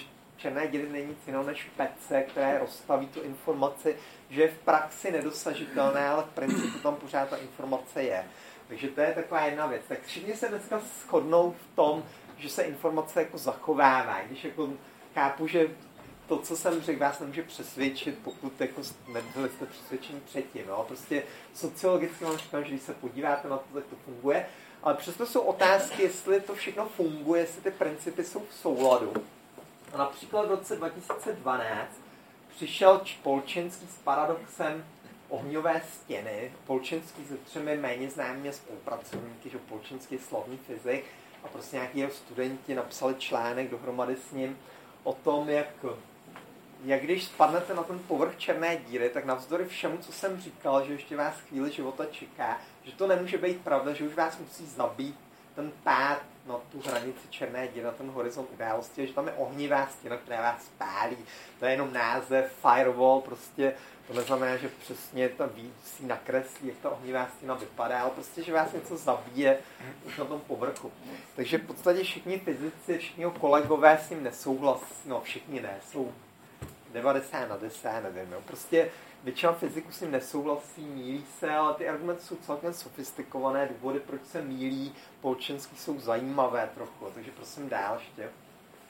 To je jenom ukázka, že se lidi hádají pořád, že nejsou roz... že i když dochází pořád pokroku ohledně toho, jak to funguje, a chci zdůraznit, že to je čistě teoretický pokrok. Žádné ani Hawkingovo záření nebylo experimentálně objeveno, že taky kdyby bylo objeveno, tak okamžitě dostane Hawking Nobelovu cenu a tak dále. Hawking je samozřejmě nešťastný, že ji nedostal, dostal hromadu jiných cen, že ho za miliony a miliony dolarů a tak dále, tak mu to nevadí nějak, ale prostě je to, je to škoda, že ty Nobelovy ceny jsou jako příliš spjaty s experimenty, protože co se týče teoretických fyziků, by samozřejmě neváhali mu dát to cenu, protože jako všichni jsou si jistí, že to je pravda. No ale prostě chybí experimentální důkaz.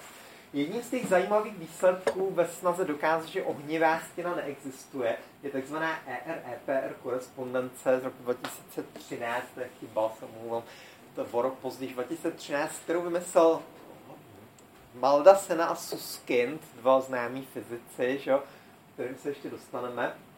A to je v podstatě ekvivalence mezi Einstein-Rosen a Einstein-Podolský-Rosen. To je šíleně prekérní věc, že jo. Einstein prostě měl různé spolupracovníky, jedním z nich byl Nathan Rosen a napsali různé články. Einstein-Rosen byl článek o červých dírách, což je zakřivení časoprostoru. Zatímco Einstein-Podolský-Rosen byl článek o kvantovém provázání, kvantové mechanice, který vůbec nesouvisí s obecnou teorií relativity. Einstein se věnoval dvěma úplně odlišným věcem a prostě tenhle článek z roku třináct tvrdí, že ty články jsou v podstatě ekvivalentní. Co to přesně znamená? Znamená to, že každé kvantové provázání, si jste o tom někdy slyšeli, že dva, dva objekty jsou tajně dvojčata, mají stejné vlastnosti, když uděláte něco jednomu, tak tomu druhému se stane přesně totéž, nebo pravý opak, podle toho, jak jsou svázány. Tak to vlastně znamená, že existuje červí díra, která je spojuje. Červí díra určitého typu, konkrétně Einsteinův Rosenův most. Co to je Einsteinův Rosenův most? Že v tom filmu Interstellar to někde na to půjdete, jakože když jsme tam byli, jak tam bylo v kyně pět lidí, tak jako u nás to tak asi nebylo, ale prostě v tom filmu Interstellar, a to viděl půl miliardy, že to je prostě úspěšný film, v tom filmu Interstellar prostě létají ty kosmonauti červými děrami a dostanou se na obě strany. To pravděpodobně podle obecné teorie relativity nejde, když se dostanete do červí díry, tak už nikdy nemůžete se dostat ven, protože by tam musela být záporná energie a tak dále, do toho nechce jít, ale co existuje v principu celkem určitě je ten Einstein-Rosenův most a to je červí díra, která spojuje vnitřky dvou černých děr. Takže z vnějšku vypadá každá ta černá díra jako obyčejná černá díra, jak jsme je popisovali. A každá ta černá díra má vnitřek a jediné, čím se to liší od dvou izolovaných černých děr, je, že ty vnitřky jsou slepené do jednoho určitým způsobem. Jo? Takže co to znamená? Znamená to, že když žijete na opačné straně vesmíru než váš bližní, jo, tak nemůžete se k němu dostat a žít si spokojeně do nekonečna, prostě krátce. A co můžete, je, že oba máte stejný nápad a prostě skočíte do té černé díry a tam vás čeká těch pět vteřin života, nebo co, jak jsme o nich mluvili, šest až deset, jo, a vy můžete prožít spolu. Já jsem způsobem v podstatě romantičtější závěr, než celá ta zápletka filmu Interstellar, že možná nějaký další film o tom bude, ale jedině tím způsobem se dá vyhnout paradoxům. V podstatě toto tvrzení znamená, že kdekoliv kvantové provázání, tak si ho lze představit jako miniaturní černé díry, které jsou spojeny červí dírou. A to kvantové provázání v podstatě znamená, že ta měření, která provádíme, jsou měření společného vnitřku té černé díry nějakým způsobem. A to nechci popsat, ale lidi možná mají různé názory, ale řekl bych, že většina tak nějak věří tomu. Já jsem naprosto přesvědčen, že to je správně. Používám podobné úvahy pořád, když něco jako počítám o černých dírách, mi to pořád jako to leze. Připadá mi to jako důležitý objev. Tak to prostě ukazuje, že geometrie i topologie časoprostoru je svázána s kvantovým provázáním, že informace a topologie časoprostoru je v podstatě jedno a totéž, dají se zaměňovat různými způsoby, nechci být moc vágní, takže prosím dá. Jo, teď se postupně budeme snad dostávat ke konci, jo, tak ještě bude tady jedna věc, že jo, černé díry se vyskytují všude možně, slíbil se nám ten konec světa, že tak například na tom urychlovači L H C, o něm jsme mluvili naposledy, se vytváří různé objekty, byl tam objeven ten Higgsův bozon, že jak jsme řekli, jediná nová částice, možné, že nové částice budou objeveny za tři, ne, za čtyři měsíce, v květnu se to rozjede naplno, zase po dvou letech prázdnin, že jo, a je úplně nová naděje, že se objeví částice. To, že se neobjevilo kromě Higgsova bozonu nic, neznamená vůbec nic, že se to neobjeví teď. Z druhé strany to neslibuju, prostě je to padesát na padesát, nikdo opravdu neví, jestli něco nového objeví, v tom je kouzlo té fyziky, ale samozřejmě, že když deset urychlovačů za sebou nic neobjeví, tak to kouzlo trochu klesá, že? Protože lidi ztrácejí tak nějak radost toho. No ale prostě je možné, že něco se objeví, když se objeví supersymetrie, tak bych měl třeba vyhrát deset tisíc dolarů, což by třeba bodlo v jedné sázce, když se neobjeví, tak prohraju sto dolarů, jenom to je sázka dost dobrá, prostě proti fundamentalistovi, který věří, že supersymetrie je absolutní ptákovina, no tak jako, to já nevěřím, že jo, tak jako ne, nesa, nesaďte se, ale prosím další. Já jako věřím, že supersymetrie existuje, nejsem si jistý, jestli ji objeví, jo, to je prosím další. Že to je prostě vidět z letadla, akorát, že to není vidět, teda to je příkresem, protože ten tunel sto metrů podzemí, že dvě stě miliard dolarů cena, teplota v těch magnetech jedna celá devět kelvinů, což je menší teplota než v prázdném vesmíru, teplota relativního záření. Zajímavý experiment, že dneska o něm nemluvíme, ale tak ještě dál. Co pobude tady? Jo, tady je to důležitá věc, která se týká černých děr. Černé díry zatím nebyly vyprodukovány, ale je teoreticky možné, že malinkaté černé díry, které jsou v principu stejné jako to, co je ve středu galaxie, akorát je to mnohem, mnohem, mnohem menší, menší než jádro atomu, by se mohly vytvořit na tomto urychlovači. A pokud se tak stane, museli by to být černé díry zvláštního typu v modelech, které obsahují dodatečné rozměry prostoru, ran, modely Randallové, syndrom a tak dále, to nechce jít, ale prostě je to teoreticky možné. Teď občas se o tom psal v populárních médiích, je to dost nepokojící, protože černé díry jsou strašidelné. Takže několik lidí, zvláště středoškolský profesor Walter Wagner z Havajských ostrovů, nebo tak trochu legrační v češtině, tak zažaloval na místních havajských soudech, zažaloval Evropské centrum pro jaderný výzkum, že to je prostě skupina šílenců bláznů, kteří chtějí zlikvidovat svět, protože během určité doby je pravděpodobné, pravděpodobnost odhadu na padesát na padesát, protože buď se to stane, nebo nestane. Tohle doslova řekl v jednom intervju, to se bylo intervju, co jsem dělal v jednom komediálním pořadu, on to řekl vážně. A ten reportér mu inteligentně řekl, no pane Wagner, já si nemyslím, že takhle funguje pravděpodobnost. Ještě, že kdyby byl konec světa, neskusíme spolu poměr a ono to ne. A třeba by to fungovalo na záchranu lidstva taky na padesát na padesát. A prostě řekl, že se vytvoří černá díra, že to si žere ten urychlovač, pak Švýcarsko, Evropskou unii a pak zbytek země koule, pokud teda nebude mít stále hlad a černá díra nesmí zbytek vesmíru nebo něco takového. No a požádal prostě toho soudce, aby zastavil ten urychlovač Evropy, že? No a samozřejmě odpověď byla, že jako by ten soudce ho to taky rád zastavil, bohužel jako to není v jeho jurisdikci, že jako to z technických důvodů nemohl zastavit nějak, ten, takže to samozřejmě jelo dál, že té legrace, samozřejmě jsou lidé, kteří z toho měli strach a vážný strach, jako všude možně, včetně možná některý z vás, ale proč z toho jako nemají fyzici strach, že? Odpověď, proč se to nemůže stát, je na několika úrovních. Tak buď věříte fyzice úplně jako fyzice, nebo jako máte pochyby o různých teoriích, kterým věří fyzici a chcete více ujistit, že se to nestane. Že? To je prostě fyzici nejsou neomylní, takže je rozumné požadovat, abychom nespoléhali na nějaké spekulace. Takže když věříte fyzice tam, kam dospěla, tak víte, že černá díra, i když se vytvoří, není stabilní, ale vypařuje se. Každá černá díra se vypařuje Hawkingovým zářením. A to prostě v případě malé černé díry znamená, že se vypaří skoro hned. Když máte malinkatou kapičku, která se odpařuje na hrnci rozpálené nebo něco takového, tak hned zmizí celá. Že?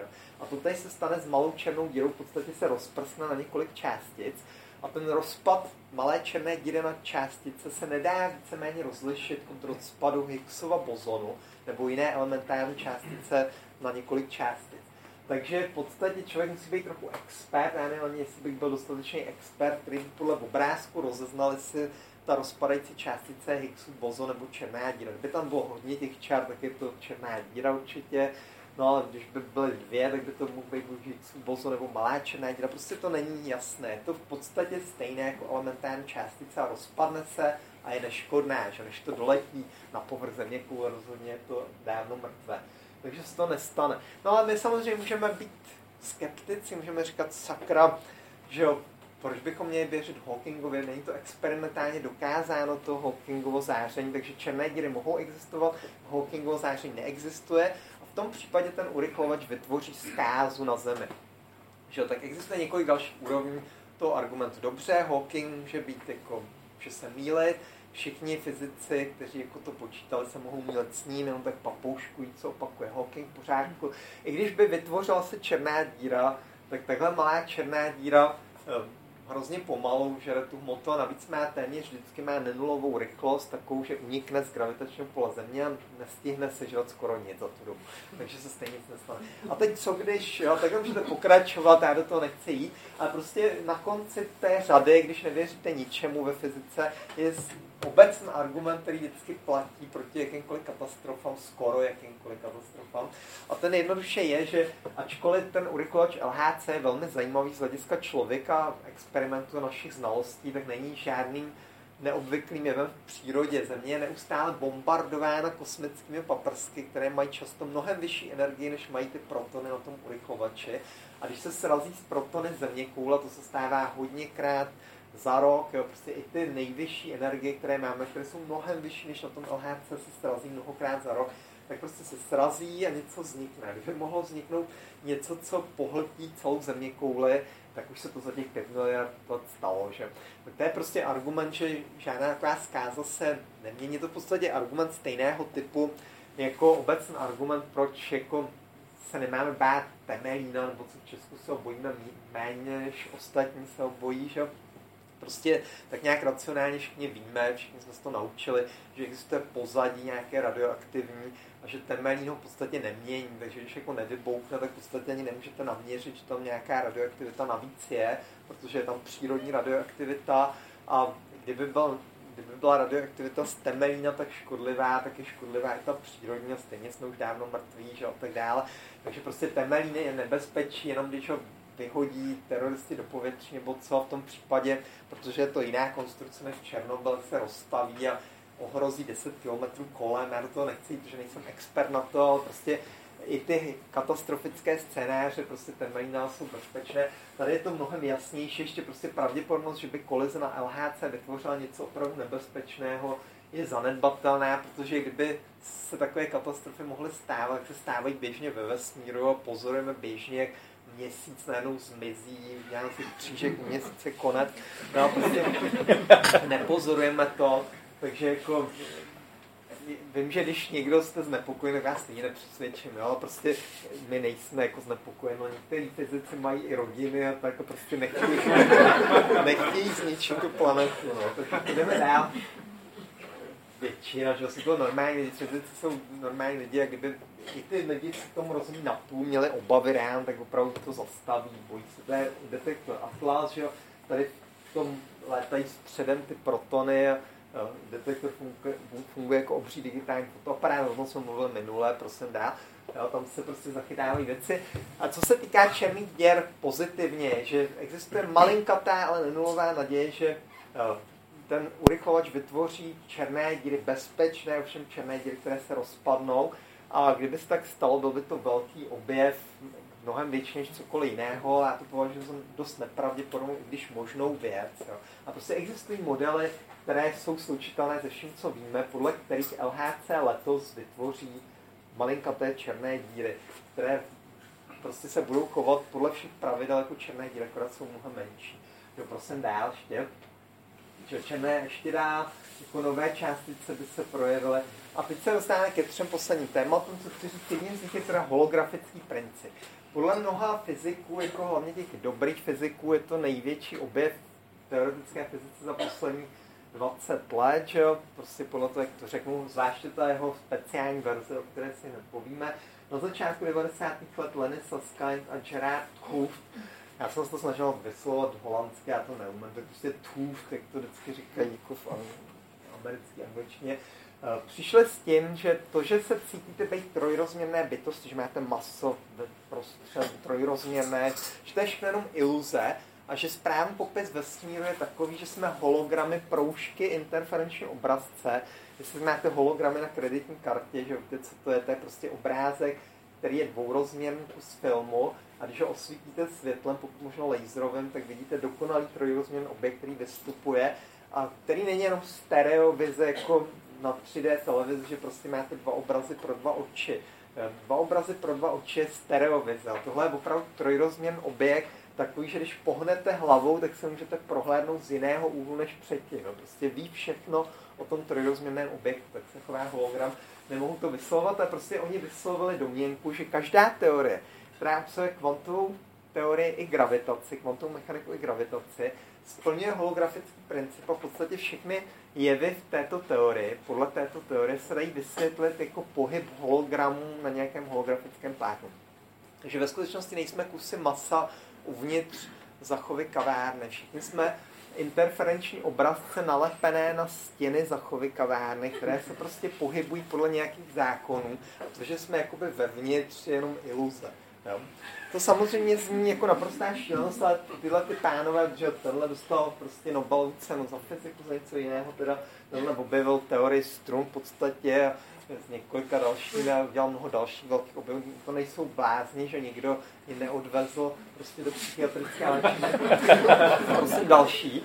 A dokonce, ale jako ten článek, ty dva články, oni napsali dva separátní články, byly víceméně ignorovány až do roku devadesát sedm, kdy se stalo něco neobvyklého, že mladý argentinský fyzik Juan Maldacena, že, kterýho jsem našel trochu z Rutgers a pak ještě z Harvardu, že prostě je hodně dobré, jako asi jako z formálních teoretiků nejslavnější fyzik, po čtyřicet let, a možná po padesát let, když to řeknu takhle, tak prostě tehdy přišel s tím, že do, může matematicky v podstatě dokázat, že to tvrzení o těch hologramech je pravdivý v určitém konkrétním typu časoprostoru.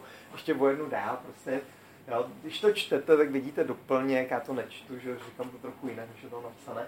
Ten čas, typ časoprostoru se nazývá A D S, což je zkrátka za antidesiterův prostor. Desiter byl, že jo, kosmolog, nebo jak mám nazval, který řešil rovnice obecné relativity. Antidesiter nebyl z antihmoty, to takový nežil, že jo. Antidesiter je opačný druh prostoru, než co vymyslel desiter, že jo. A prostě je to určitý typ hyperbolického časoprostoru, tady jsem mu znázornil jako jednodílný hyperboloid, ale to hyperboloid v mnoha dimenzích a vůbec se to kreslí. A prostě je zakřivení, a to zakřivení je všude, že to je desetirozměrný časoprostor, to samozřejmě se nedá zakreslit, se dá nejlepší obrázek je rovnice, prostě v těchto případech. A tady v toho časoprostoru se odehrávají gravitační jevy, mohou tam existovat černé díry, gravitačně se přitahují a tak. A jeden popis je v řeči kvantové gravitace se všemi těmi černými dírami a lidmi uprostřed. A vždycky existuje ekvivalentní popis, který obsahuje pouze objekty na té hranici toho hyperboloidu. Tady jsou tedy dvě hranice, jedna nahoře a jedna dole, normálně tam jenom jedna hranice, kdyby to byl správný obrázek. A tam žijí jiné objekty, to jsou ty hologramy. A prostě zákony popisující tyto hologramy na hranici jsou matematicky úplně přesně ekvivalentní těm zákonům uprostřed. A oba jsou to úplně přirozené zákony, takže v podstatě nevíme, který je správný, který není. Můžeme si vybrat. A to dokázal pro několik konkrétních příkladů. Já nemůžu jít do matematiky, protože bych opět ztratil devadesát procent lidí, takže do toho nejdu, ale existuje řada příkladů. A chci říct, že tenhle článek dneska má deset tisíc citací, že tak je to pravděpodobně nejcitovanější článek teoretické fyzice. To neznamená, že je experimentálně dokázán, nebo něco takového, to ne, není třeba, že prostě je to čistá matematika z toho hlediska, je to formální výzkum, teoretický výzkum, ve kterém jako, ale to neříkám správně, existuje řada z těch článků, tisíce článků, které v podstatě velmi úzce souvisejí s experimenty, ale experimenty negravitačními, jako je třeba turbulence vody, supravodiče, nebo různé vysokoteplotní supravodiče a další věci. A v podstatě tyto články, některé z nich ukazují, že všechny tyto zdánlivě každodenní nudné věci ve fyzice, se, nebo všechny, několik příkladů, asi deset, se dá popsat v řeči kvantové gravitace obsahující černé díry v antidesiterově prostoru, který má o jednu dimenzi navíc, to je ta dimenze, co jde jako do toho masa, do prostřed, od té hranice. A to znamená, že prostě, když máte bublinky na vodě, to složitý turbulence a tak, a nevíte, jak to řešit, tak občas existuje řešení, že to přeložíte na jednoduchou fyziku černé díry, můžete spočítat určité zákony pro tu turbulenci a tak dále. Jo, prostě absolutně neobvyklá věc. A důležité pro naši přednášku je, že nejdůležitější objekt v tom antidesiterově prostoru, který je fakticky duální těm věcem, jako ta voda třeba, jsou černé díry. Takže všechny třeba maximálně viskózní kapalina nebo něco takového, která má minimální turbulenci nebo něco, supravodič, maximální viskozitou a tak dále, se dají přeložit matematicky do zdánlivě zcela odlišného fyzikálního objektu, kterým je černá díra.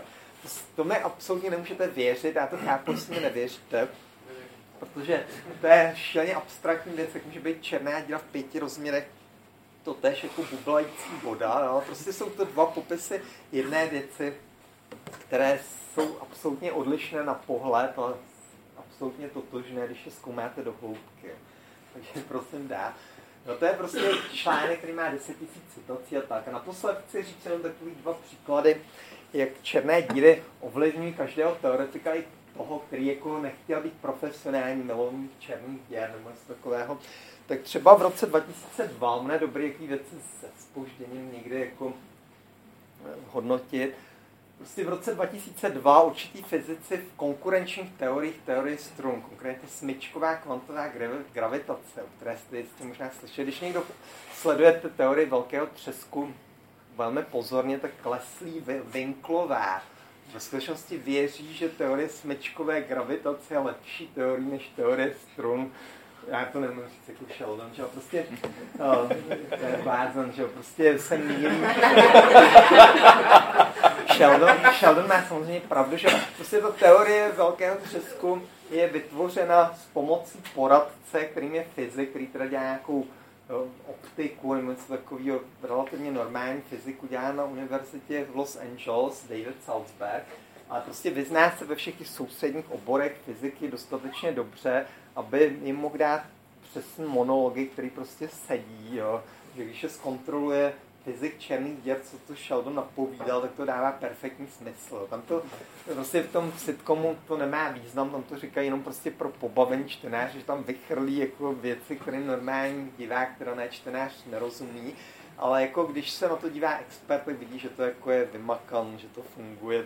Ty články, co on píše, jako jsou podobné těm článkům, které se opravdu píšou a tak dále. No a prostě ta smyčková kvantová gravitace tehdy byla na koni, protože někdo zjistil, že zvonící módy černé díry mají frekvenci, nebo reálnou část frekvenci uměrnou logaritmu ze tří. To je taková technická věc, do které nechci jít. A někdy v jejich formulích pro zvonící módy se objevilo logaritmus ze tří. Co to je zvonící mod? Když máte šišatou hvězdu a ta skolabuje do černé díry, tak chvíli osciluje, než se z ní stane kulatá černá díra. Že černá díra o nulovém náboji a nulovém momentu hmotnosti musí být kulatá, jiná možnost není. A ta hvězda na začátku může být čišatá a chvíli to trvá, než se to jako ustálí a než ty nepravidelnosti vyzvoní ven. Takže jsou tam určité zvonivé módy, podobné jako nové zvony na rámu Bartolomě. Vyzvoní se s určitou frekvencí, která exponenciálně ubí, ubývá navíc, dá se způsobit frekvence a tempo ubývání jednostných čísel prostě je výměnou logaritmu ze tří. A někdo z toho vyvodil heuristicky, že by to mohlo znamenat, že ty černé díry jsou opravdu složeny z těch trojuhelníčků, tak nějak podobně tomu obrázku jsem kreslil. Trochu jinak a nechci do těch detailů. No a prostě to bylo postaveno v numerických výpočtech a ten logaritmus ze tří byl znám jenom na sedm čísel, nikdo nevěděl, jestli to je opravdu logaritmus ze tří nebo ne, tak já jsem přesvědčil od začátku, že to je logaritmus ze tří a prostě trápil jsem se s tím měsíc, s tím prvním důkazem, no čtrnáct dní a prostě jsem udělal první důkaz, že to je opravdu logaritmus ze tří a oni byli nadšení, že to se člověk stal miláčkem smyčkové kvantové gravitace a podobných oborů, protože to jako potvrdilo něco, co bylo zapojeno do nějaké spekulace, že ta jejich teorie je schopna vysvětlit taky tu entropii černé díry. A s Endenickem jsme vymysleli jiný způsob, jak to spočítat, že to je logaritmus ze tří, takový geometričtější, flexibilnější. Andy dneska jako profesor Texasu, někde Dallasu nebo co, matematiky.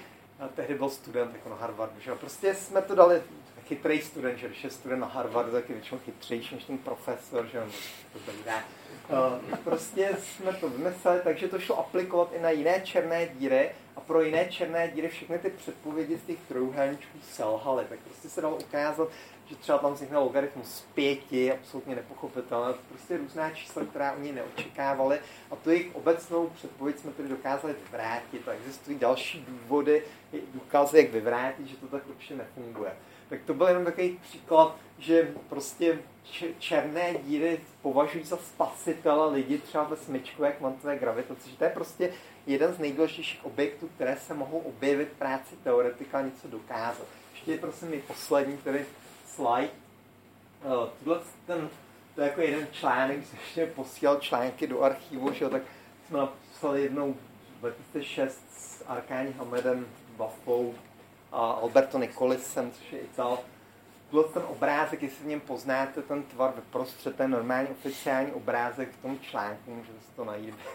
No, prostě to je schéma bažiny a krajiny, tomu prostřed se říká krajina a tomu okolí se říká bažina. Prošlo mi to jako ten obrázek. No to je prostě, to přišlo vtip, nebo nevěděli, co to znamená. Vafa, Vafa měla takovou teorii, která pořád má, jo. Jako nevedlo to nikam extra, ale je to taková filozofie, za kterou já souhlasím, že teorie strun, ačkoliv má mnoho mo- možných řešení, že lidé často říkají, že nevíte, která ta správná teorie strun popisuje náš vesmír. Tak přesto všechny ty řešení teorie strun, i když je jich hodně, tak jsou přece jenom jako ho- smetánko horní deset tisíc, že prostě je to elita a kromě nich můžete vymyslet jako mnoho dalších teorií, které nesplňují ty striktní požadavky teorie strun, nějaké obecné principy a těmto teoriím, které se nedají. No prostě všem těm možnostem, které se dají získat z teorie strun, se říká krajina, to myslel Lenny Susskind, landscape, a všem těm, které nezapadají do teorie strun, kterých je ještě mnohem víc, tak jim se říká bažina. Jako. Je prostě, že krajina je ta česká krajina, bažina je ten zbytek. Tady a prostě v tom článku jsme tvrdili, že gravitace je nejslabší síla, což je taková blbost, kterou každou, každý samozřejmě si uvědomuje. Ale my jsme tvrdili, že to je obecný princip a předvedli jsme obecné argumenty, proč to tak je. Co to znamená, že je gravitace nejslabší síla? Když máte dva elektrony, tak ty dva elektrony se přitahují gravitačně, že? Protože mají nenulovou hmotnost a přitahují se. Hrozně málo a přitahují se. A kromě toho mají stejný náboj, takže co dělají elektrostaticky? Odpuzují se, že? Stejné náboje se odpuzují. A která síla je silnější? Odpudivá, silnější, kdo ví kolikrát? Deset na kolikátou, mě to se. Neříkal jsem to minule, přesně.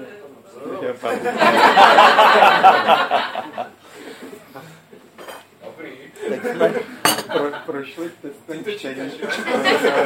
čtyřicátou čtvrtou. To je prostě šílen nepoměr. Ty elektrony jsou šíleně titěrné částice a prostě ta gravitační síla je zanedbatelná, i pro protony je zanedbatelná, i když ne tolik, a fakt deset na čtyřicátou, třicátou pátou.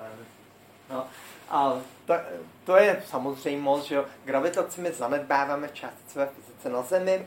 Na Zemi je to jako důležitá síla, protože nás drží v zemí zpětí kulvové v kleci jatím, jak to napsal Neruda, že? Ale to je jenom proto, že na nás působí celá země koule. Když tady prostě zvednu, štefuška, když tady zvednu tu lžíci nahoru, jo, co vlastně dělám, tak používám elektrostatické interakce někde ve svých svalech, které se stahují pomocí elektrostatické interakce a překonávám gravitační působení celé země koule na tu lžíci. Že? Tak když to přepočítáte na jednu částici, je jasné, že ta gravitace je zanedbatelná a je zanedbatelná v mnoha jiných ohledech, prostě na tom urychlovači. V podstatě nám jedno, že ty částice padají dolů, protože ta zrychlení z elektrostatického pole jsou mnohem vyšší a tak dále. Takže je to pravda a tento fakt, že je mnohem silnější gravitace, také souvisí s tím, že Higgsův bozon je mnohem lehčí než Planckova energie a tak dále, to nechce jít.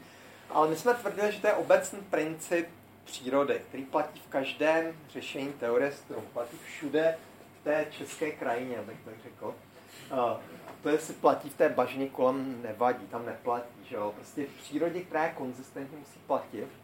A jedním z argumentů, že to tak obecně je, je argument o extrémních černých děrách. Ještě jsem neřekl, že černá díra kromě hmotnosti může mít i elektrický náboj, co jí zbyde, že když černá díra sežere elektricky nabité objekty, tak je zachování náboje, tak musí mít sama elektrický náboj, že? Takže když je elektricky nabitá částice, nabitá černá díra vypadá trošku jinak. A když se snažíte tu černou díru nabít maximálním elektrickým nábojem pro danou hmotnost, kterou nezvětšujete, zjistíte, že existuje určitá mez a prostě víc toho elektrického náboje černá díra už nespolkne. A tomu v té mezi se říká extrémní černá díra. Když má prostě maximum elektrického náboje, pardon, nebo ekvivalentně, nebo ne ekvivalentně, v analogické situaci maximum momentu hybnosti, co může mít pro danou hmotnost, tak se jí říká extrémní.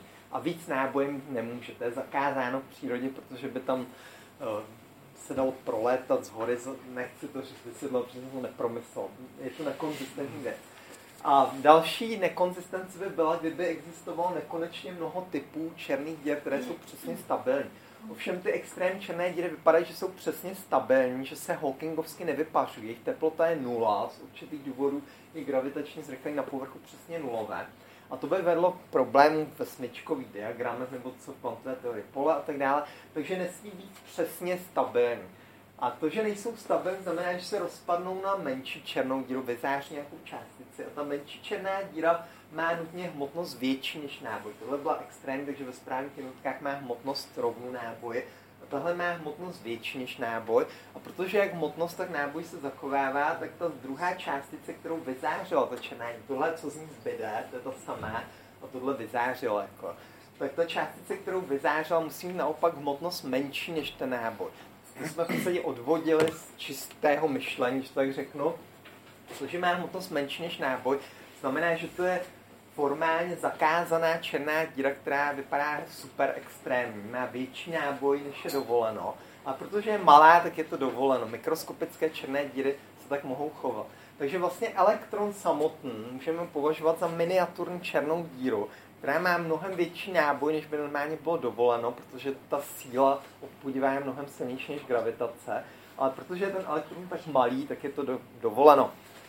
Takže tyhle ty částice musí existovat, aby tyhle ty černé díry byly nestabilní trochu, a protože musí existovat, tak existují částice, z jejíž pohledu je gravitace zanedbatelná nebo mnohem menší, než je ta ostatní síla. Takže to je princip, který tak nějak pořád zůstává kvalitativně, člověk by chtěl přesné rovnice jako pro Heisenbergův princip neurčitosti a tak nějak existuje názor, že by to mohl být ne úplně podobně důležitý princip, ale docela důležitý princip kvantové gravitace. Že?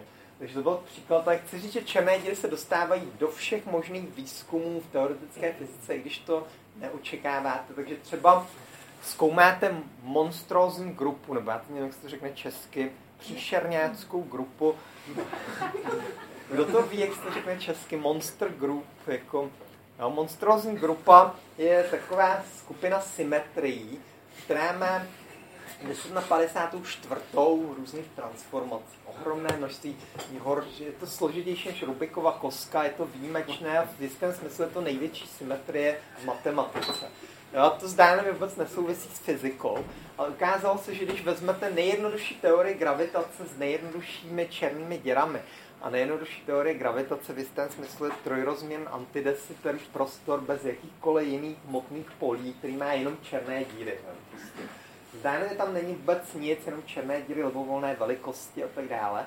Tak jediný správný kvantový popis této teorie gravitace, která je šíleně jednoduchá na pohled, je popis v řeči teorie matematické, která obsahuje tu symetrii monster grupy, monstrózní grupy. Takže máte vlastně naprosto nepředstavitelnou horší než Rubikovu kostku symetrii. A prostě ty dvě věci jsou spojeny, takže existuje jakási dualita mezi... A ty černé díry samotné se transformují jako reprezentace té monster grupy, jo, prostě... Černé díry jsou jediné objekty, které existují v té gravitační teorii. A nechci do detailu to složité, evidentně vás ztrácím. Takže to byl můj poslední příklad, když to skončím. Takže prosím shrnutí, když se vrhneme na to. Takže jsem vás chtěl přesvědčit, že černé díry jsou zároveň reálné, naprosto reálné objekty ve vesmíru z masa a kostí.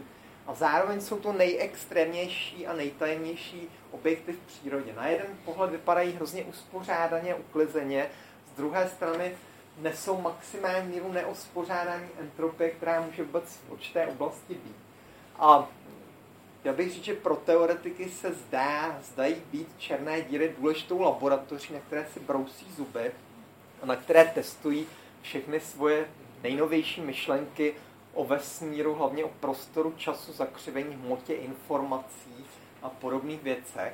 A je tedy, dá se očekávat, černé díry v následujících letech a možná třeba i v dvacátém prvním století se hrajou podobnou roli, jako třeba harmonický oscilátor hrál ve dvacátém století, protože ve všem byl nějaký harmonický oscilátor, skoro co jste chtěli vysvětlit. A to může být ještě hodně zajímavé. Takže tím vám děkuju za trpělivost a vrhneme se teda na debatu, že nějakou dílo.